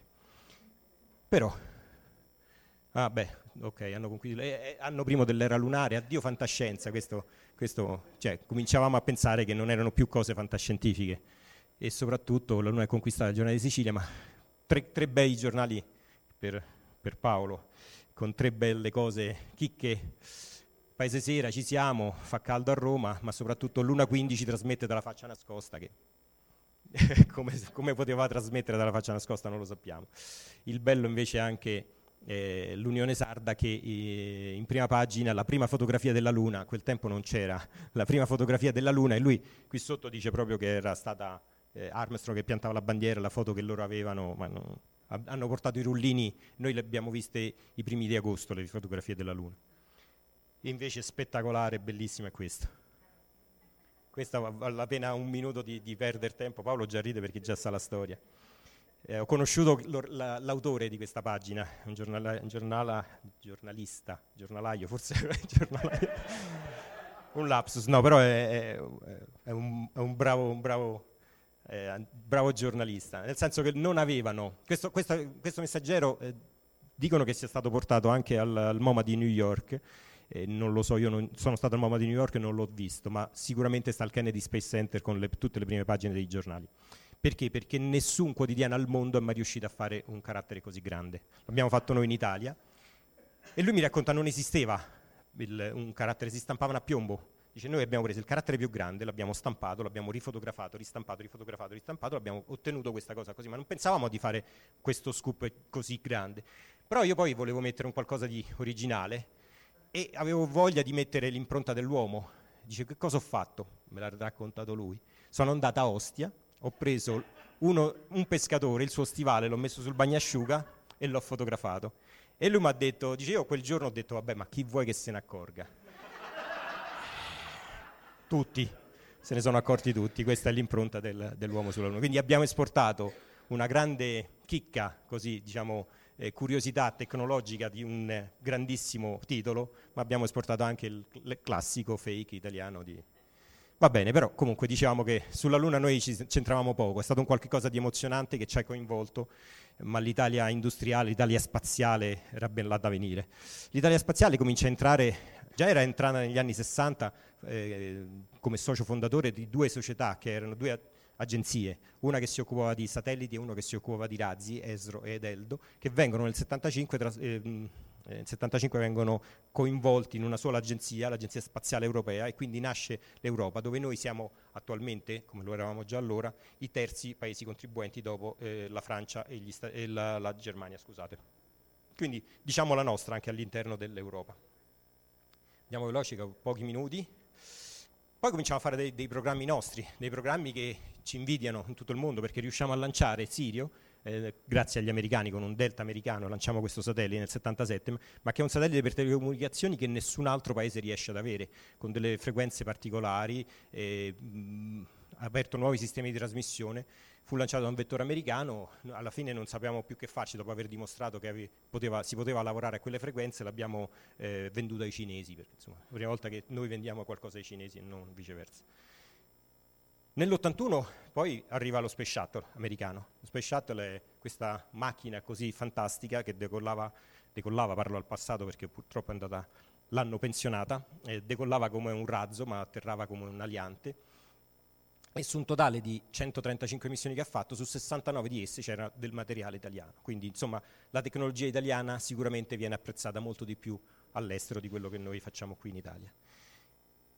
E cominciamo anche a lanciare dei nostri astronauti, li, facciamo, li vediamo in una carrellata abbastanza veloce con Franco Malerba nel 92 a bordo di ehm, Atlantis per un esperimento di un satellite al guinzaglio, che è questo qui, il satellite non riesce a srotolarsi completamente con il suo cavo, poi magari il dettaglio ve lo spiego più tardi. E abbiamo avuto altri due astronauti italiani che fanno lo stesso esperimento, però il satellite questa volta se lo perdono, e Maurizio Cheli e Umberto Guidoni. Abbiamo avuto poi ehm, di nuovo Guidoni nello spazio, il primo astronauta europeo ad entrare all'interno della costruenda Stazione Spaziale Internazionale. E abbiamo avuto Roberto Vittori, con addirittura con, per la prima volta con i, con i sovietici, con i russi, russi a quel tempo ormai, e che pilota, o meglio, è uno dei primi uomini a sedere alla sinistra del, del, comandante e quindi diventa un ingegnere di volo, un ruolo abbastanza importante, cosa che faranno tutti gli, i nostri astronauti italiani. E Roberto Vittori fa anche un secondo volo con questi taxi flight vengono chiamati, lui parte, rimane una settimana, lascia l'equipaggio che, della stazione spaziale che sarà su, su per diversi mesi e ritorna con altri due che, che, che avevano già concluso la loro missione.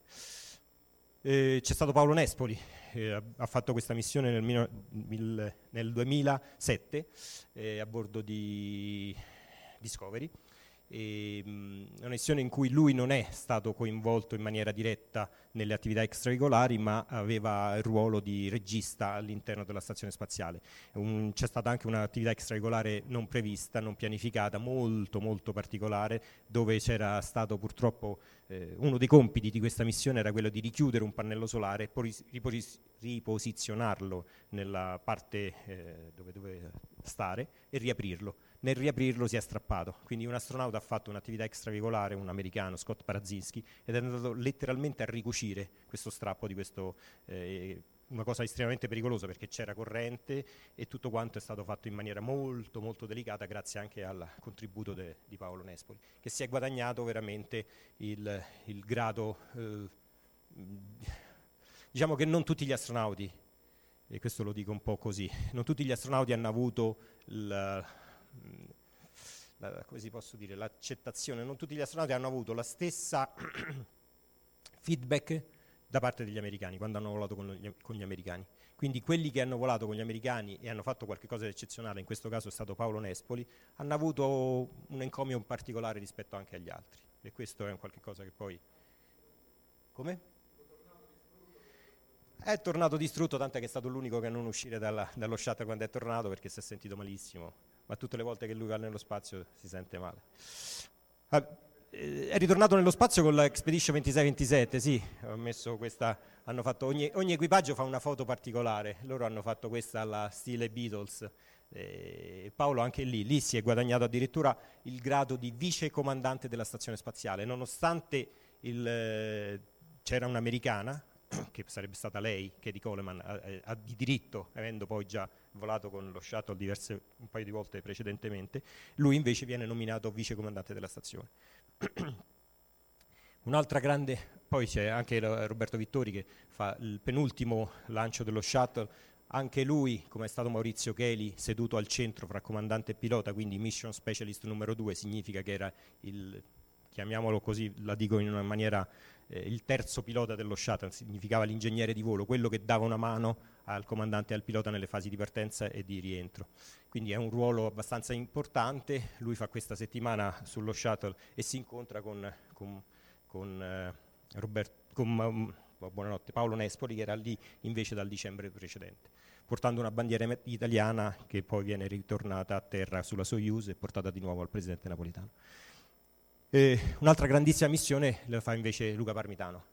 Sappiamo tutti della sua prima e unica fino adesso missione, la sua EVA, la sua attività extraveicolare, dove ha rischiato veramente la vita e si è salvato grazie alla sua freddezza, alla sua capacità di rimanere tranquillo rispetto a tutto quello che stava succedendo, eh, gli stava succedendo, stava per morire affogato all'interno della, una, della sua tuta spaziale. Un'altra grande missione sotto l'aspetto mediatico l'ha fatta anche, e ovviamente lo, no, la foto non è a caso, l'ha fatta anche Samantha Cristoforetti e, e, anche lei ha avuto un uh, grandissimo risalto, soprattutto qui in Italia. Diciamo che abbiamo avuto tre momenti di spazio in Italia che ci hanno fatto ritornare un pochino l'interesse per questa cosa. Manca poco, vado veloce. Eh, il prossimo a tornare sullo, nello spazio sarà eh, Paolo Nespoli, di nuovo a maggio del 2017, a 60 anni, sì. John Glenn è riuscito ad andarci a 77 anni, ma quello è un, caso limite proprio, non credo che ci sarà. E sarà probabilmente il più anziano europeo ad andare nello spazio. E se riuscirà a fare un'attività extraveicolare sarà l'uomo più anziano in assoluto a fare un'attività extraveicolare. Cosa che gli auguro, insomma, se, se lo merita. Abbiamo fatto tante, quest- vado veloce, questi sono tutti progetti, collaborazioni che abbiamo fatto. Noi abbiamo una grande capacità, ma lo vediamo anche e soprattutto su altre missioni, di eh, collaborare e di avere una un, una grande considerazione da parte de, soprattutto degli americani della nostra tecnologia. Quindi abbiamo lavorato con gli americani, abbiamo fatto l'Ageos con, con, lo shuttle, abbiamo fatto anche una collaborazione con il, il radar SRTM del STS-99 del 2000, eh, abbiamo fatto anche eh, una grande partecipazione con la, la, stazione spaziale. Poca gente sa che la parte occidentale della stazione spaziale è stata costruita in Italia, parte, metà della stazione spaziale è stata costruita in Italia, quindi eh, sicuramente abbiamo fatto grandi cose.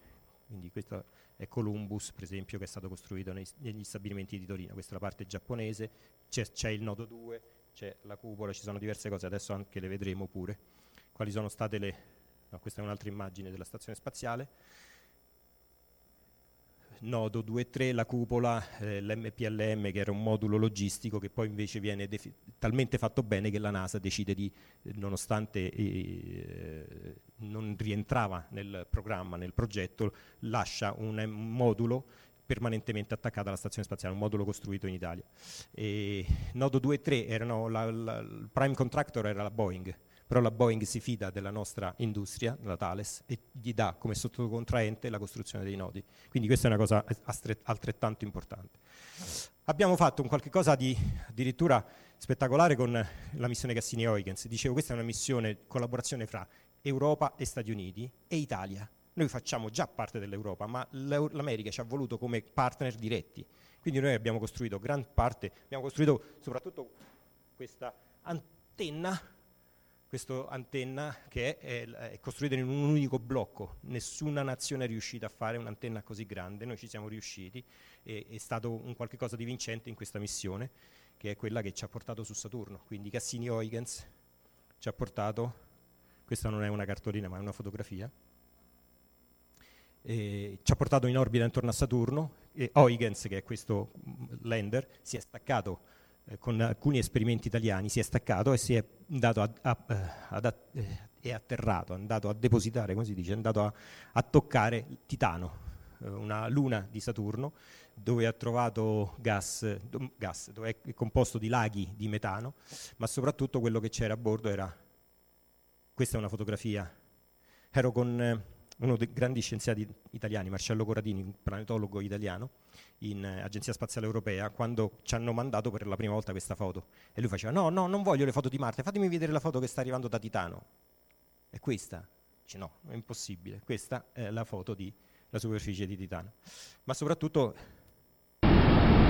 questo è il vento di Titano. Questo è uno strumento italiano che si chiama Hasi con l'H davanti, che ha, era un microfono che ha preso il rumore del vento, più o meno vorremmo sentirlo uguale in Italia, eh, cioè in Italia, sulla Terra, potremmo sentire lo stesso rumore del, del, vento sulla Terra, ma questo è un rumore che viene da un miliardo e mezzo di chilometri di distanza, quindi tutto sommato, un, no, un miliardo, vabbè, molti, molti chilometri di distanza rispetto a quello che... che... Andiamo avanti. Ok, adesso che devo andare avanti. Ok, altre, altre, altre, collaborazioni, ma andiamo veloci, ho pochi minuti eh, da, da, da, raccontare, soprattutto questa forse vale la pena di, di raccontare, un, un, una missione europea, Mars Express, che è rimasta in orbita intorno a Marte dal giorno di Natale del 2003, a bordo c'è un radar, SHARAD, che è, è, stato quello che ha scoperto o perlomeno ha dato conferma che nel sottosuolo di Marte c'è del liquido che sia acqua o non sia acqua, questo non lo sappiamo ancora, ma sappiamo che questo è stato scoperto appunto da una, da una sonda europea con un radar italiano. Quindi, uh, vabbè, altri spettrometro, eccetera, altre cose che abbiamo fatto su altre sonde. Vado un po' veloce perché ho solo 12 minuti per concludere. E queste anche sono piccole collaborazioni, ma eh, vengono, mh, diciamo, piccole collaborazioni fino a un certo punto, perché comunque vuol dire che se gli altri ci cercano è perché noi qualche cosa valiamo. Non sappiamo venderci, noi sappiamo vendere bene le nostre industrie, ma non sappiamo venderci quando facciamo qualcosa di importante per lo spazio. I francesi se mettono un bullone su un satellite ci sono sette comunicati stampa, noi costruiamo i satelliti e poi lo chiedi alla gente però ecco, stavo dicendo, grazie a alcune missioni, adesso lo vedremo, Samantha Cristoforetti, Rosetta o ExoMars, forse stiamo cominciando un po' a capire quel, quanto valiamo in, eh, in, settore spaziale. Abbiamo fatto questi quattro satelliti, Cosmos Skymed, che è un satellite duale, nel senso che hanno sia un eh, utilizzo da parte dei militari, sia un utilizzo da parte dei civili hanno una capacità di eh, osservazione che non hanno altri satelliti, hanno una capacità di, ehm, soprattutto quello che hanno è la loro estrema eh, d'utilità, possono essere spostati nell'arco di pochi minuti, eh, quindi cercare e fotografare dove vogliamo in, pochi, in, pochi, in poche orbite, diciamo così. Ecco. Okay. soprattutto abbiamo un razzo grandissimo razzo. Sono stato testimone eh, del suo primo lancio in Guyana nel 2012. Eh, vi racconto solamente questa cosa che eh, era il primo lancio. Normalmente una statistica dice che i primi lanci quasi spe- spesso, quasi sempre falliscono, o molto spesso falliscono. il primo lancio è andato bene, non bene di più.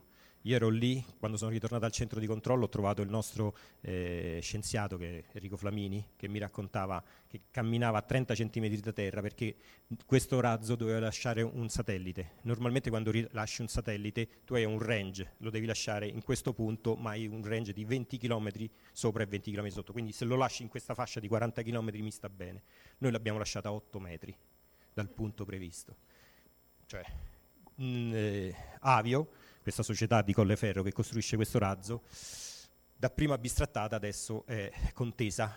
Mm, spero che l'Italia non se la venda, eh, no, non lo vogliamo vendere, non la vogliamo vendere, ma sento sempre di più, giornalisticamente parlando, voci di, qualche, di questa cessione di questa nostra grandissima, importantissima industria. Neanche gli americani riescono a fare un razzo tutto a propellente solido, è un po' complesso da spiegare, però quello che noi abbiamo fatto è un qualcosa di veramente eccezionale.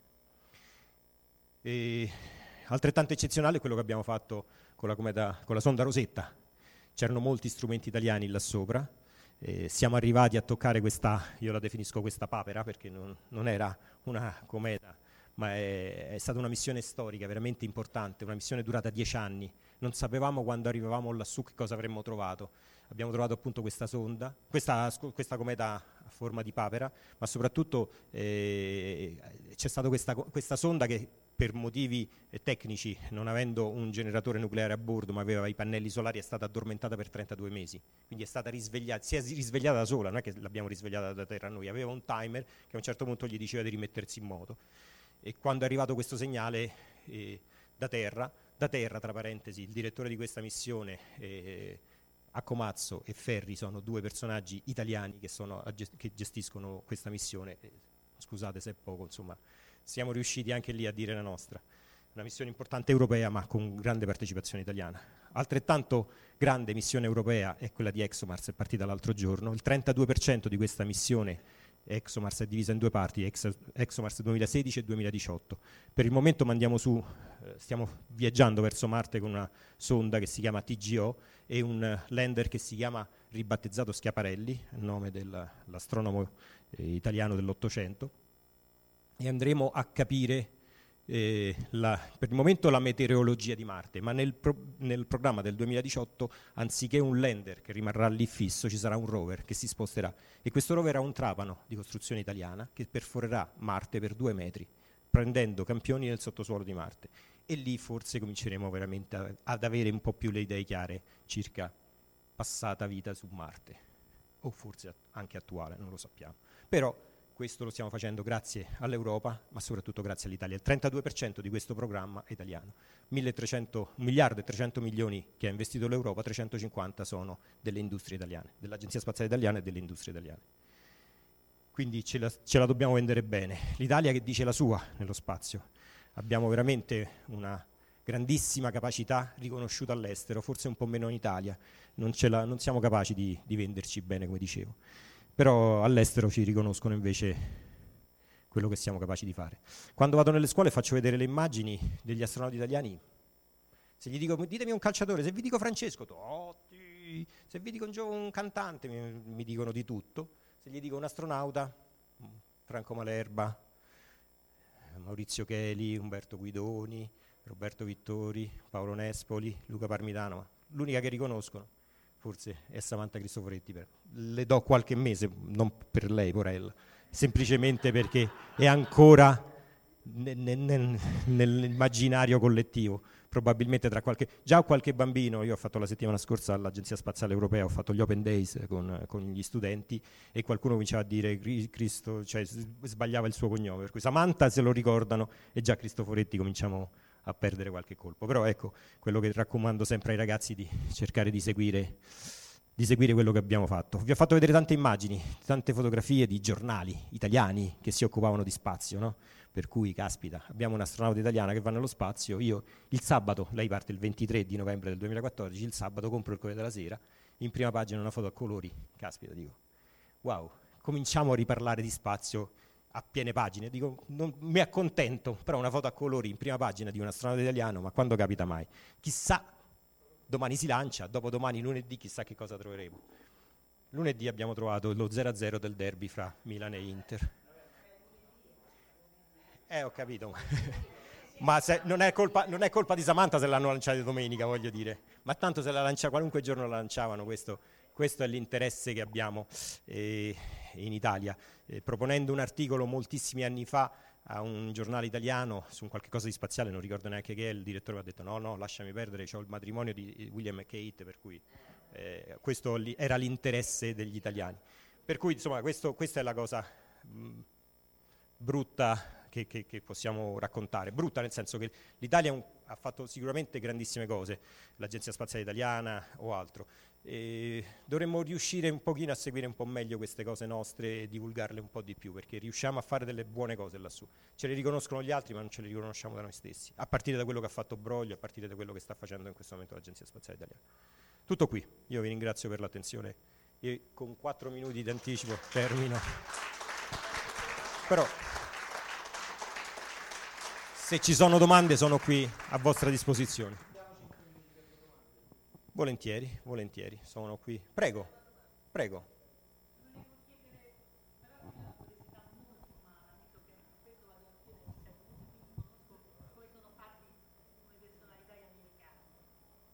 La differenziazione tra un astronauta europeo italiano con un astronauta americano, visto che ha accennato che non ci considerano così Diciamo che gli astronauti americani non hanno nulla di più né di meno di quello che hanno i nostri. Eh, sicuramente ci sono quelli che si sono integrati di più, come dicevo Luca Parmitano, Paolo Nespoli, addirittura hanno avuto l'abilitazione al comando della stazione spaziale, quindi in un prossimo volo potrebbero, e purtroppo Paolo non sarà così perché ci sarà un comandante russo quando lui starà sulla stazione spaziale il prossimo anno, però hanno avuto l'abilitazione al comando, significa che gli, gli americani si fidano di loro, eh, dei nostri. Non c'è una grande differenza fra gli europei e, e gli americani, mm, come non c'è neanche con i russi. Eh, No, assolutamente no. Noi abbiamo fatto sempre fino a qualche anno, fi- fino all'ultima selezione, quella di Samantha Cristoforetti e Luca Parmitano, gli astronauti italiani che venivano selezionati venivano mandati ad addestrarsi insieme agli astronauti italiani. Quindi non c'è una differenza, come non c'è neanche con i russi. Diciamo che eh, universalmente adesso si sono tutti equiparati, anche perché se vanno sulla stazione spaziale, eh, Paolo in questi giorni sta a Mosca addestrandosi sulla Soyuz dove partirà, per cui devono conoscere tutto, sia i sistemi americani che i sistemi russi. E, non c'è una grande differenza e gli italiani credo che abbiano anche un buon apprezzamento. Oltre al fatto che insomma quando portiamo gli astronauti italiani portiamo anche del buon cibo lassù gli astronauti mi ha raccontato Parmitano, l'avrai sentito quando del famoso tiramisù che, che, che hanno portato del tiramisù, hanno mandato della razione del tiramisù per lui e per so quante razioni c'erano, ovviamente lui quando stai là lo, condividi con tutti quanti, dice quella cosa che doveva durare per sei mesi gli è durata una settimana in pratica, se ne sono finita tutte. Quando però stava negli ultimi giorni di prepa- di, di, eh, sulla stazione spaziale si stavano preparando per tornare a terra, tra sistemare una cosa, un armadietto e l'altro, hanno trovato dell'altro tiramisù che era avanzato. Dice che la donna, Karen Nyberg, dice che aveva un sorriso che gli partiva da un orecchio e gli arrivava dall'altra perché aveva trovato questo tiramisù che gli hanno concesso, essendo la donna, di mangiare lei. Per cui insomma ma non è solo la cucina italiana che viene apprezzata lassù.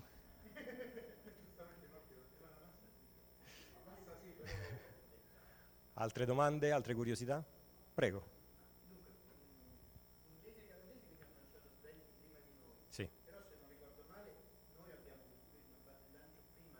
Assolutamente, noi abbiamo la base di lancio più vicina all'equatore in assoluto, purtroppo ribadisco inutilizzata perché era stata fatta su misura per, per lo scout, per questo razzo scout, che quando nel 60 negli ultimi anni, non mi ricordo quando, la, la- la società LLTV stava fallendo, eh, c'è stata una proposta di comprarsela per costru- continuare a costruire questi razzi, anzi addirittura di modificarli, di eh, farli diventare addirittura più potenti.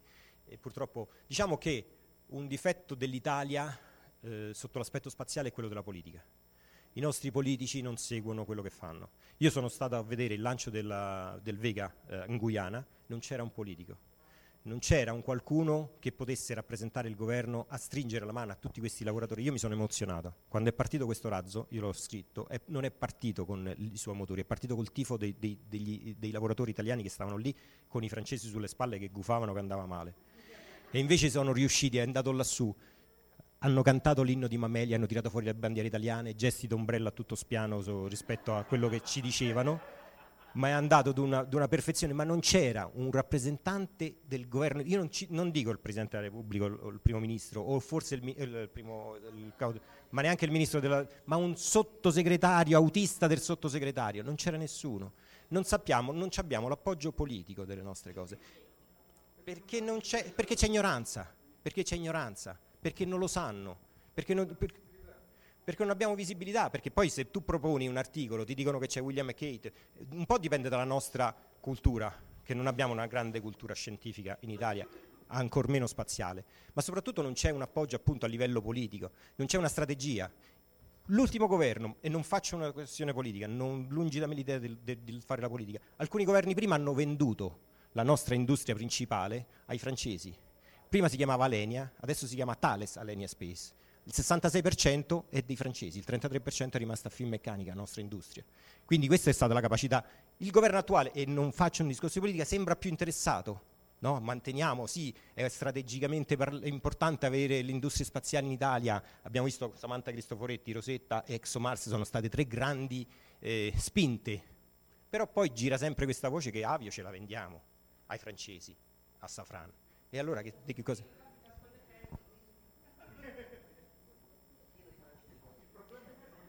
No, io non ce l'ho con i francesi, eh, sembra che... C'è, domanda? Se no- Prego.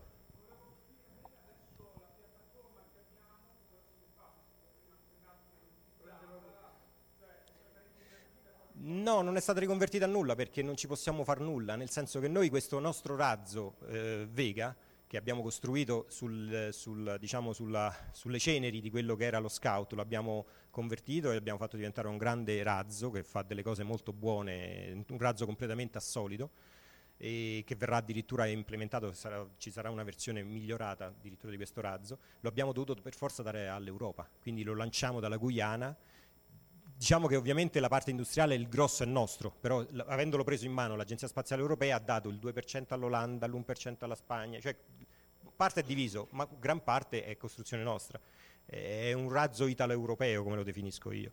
Per cui la piattaforma non ci possiamo fare nulla. O ci inventiamo un piccolo razzo che lancia, ma piccolo oramai non, non ci fai nulla. Il piccolo razzo è come Vega va dai 700 ai 1500 kg e tu con uno scout, con un razzo simile allo scout da, da- da Malindi non ci puoi lanciare, non ci fai nulla. È una piattaforma, io non ci sono stato, hanno portato dei giornalisti diversi anni fa, e, ma detto, i colleghi mi hanno detto che è un ammasso di, di, di ruggine e basta, insomma. Purtroppo è questo. Altre curiosità, altre domande? Come si fa pipì nello spazio? Perché questa è la classica domanda. Ce l'ha spiegato, ce l'ha spiegato Guidoni almeno due o tre volte. Che io sappia, credo di qualche cosa di, di fondo sia arrivato. Adesso non ci metto la mano sul fuoco, però insomma, insomma la storia di Luigi Broglio è una storia che va, va rivista, va riletta. E, e lo dico in maniera, ho fatto parte anch'io dell'aeronautica militare, lo dico in maniera un po', mh, lo- hanno fatto un po' lo stesso che hanno fatto con Maurizio Cheli. Maurizio Cheli quando è andato nello spazio l'aeronautica militare non se l'è filato di pezzo. Adesso che sono stati vent'anni viene ricevuto dal eh, capo di Stato Maggiore eccetera eccetera. Mm, Broglio era bistrattato. Io sono stato ai funerali di Broglio, è venuto il capo di Stato Maggiore, ha stretto la mano a tutti quanti, dopo che è morto. Però Broglio era stato parcheggiato, Broglio sarebbe dovuto essere il, il direttore generale, se non il presidente dell'Agenzia Spaziale Italiana, giochi politici lo hanno fatto fuori. Per cui è stato- aveva un carattere non bello, io sono stato anche a casa sua, lo conoscevo personalmente, era- era- però era un grande, era un- se tu sfrutti le idee, magari in una certa maniera, anche solamente non mettendolo al, al- al posto di comando, ma gli sfrutti, sfrutti le sue idee, sfrutti le sue capacità, la sua conoscenza. Però dopo l'aeronautica militare al funerale è venuto... Prego.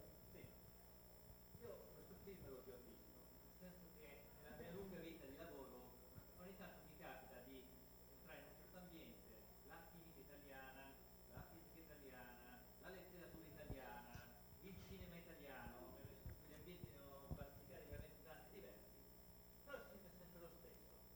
Parlo sempre di una politica che a volte ignora, a volte sembra quasi che eh, lo abbia voluto come strategia quello se vogliamo di diminuire un certo tipo di lavoro, si parla di eh, delle realtà che sono apprezzate moltissimo dall'estero, soprattutto in un mondo meritocratico dove dimostrano di essere in gamba. La mia domanda è questa, ma perché queste storie continuano a raccontare solo nelle conventi? Perché non ne cominciamo a raccontare dei vari Ippoliti, Mattei, Broglio e tanti altri personaggi italiani che a volte ne raccontano gli altri? Perché, Italia, e noi sembra quasi che non li vogliamo mai raccontare perché le racconto una, una cosa banale e sciocca.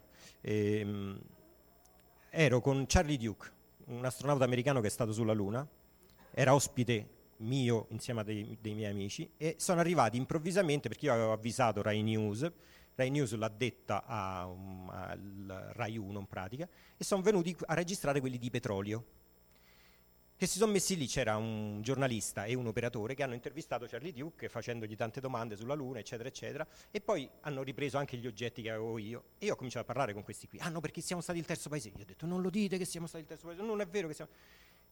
È finita, petrolio, gli ho detto vi do la mia collaborazione gratuita, vengo, vi serve una persona che, per- perdonatemi, conosce lo spazio, io forse vengo perché conosco lo spazio, vi, vi do le dritte, vi, do- vi dico quello che dovete raccontare. Non so se avete visto la puntata di Petrolio del 30, è finito a parlare di astrologia. Cioè, di che cosa vogliamo parlare? E ha detto che siamo stati il terzo paese a lanciare il satellite. A parte un'intervista iniziale con Paolo Nespoli, che l'hanno intervistato per dieci minuti, che Paolo giustamente dice delle cose esatte, il resto è stata una marea di sciocchezze. Ok? È finita parlando, hanno, hanno intervistato le persone che, ai convegni di astrologia per le stelle, cioè un qualche cosa che poteva essere una svolta, raccontiamo dell'Italia spaziale, no. Questo per dire, questo per dire, non c'è neanche la volontà di, di- gratuita di, di farvi dire le cose giuste.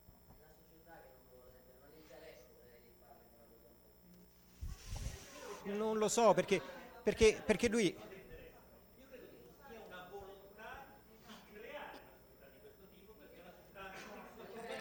Eh,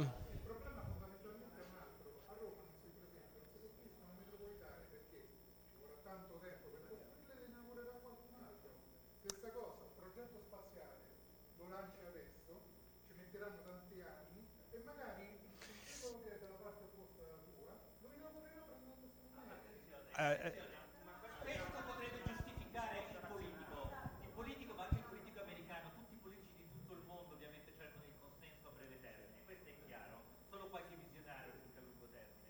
Però c'è un altro discorso diverso, ed è l'informazione. No, no, no.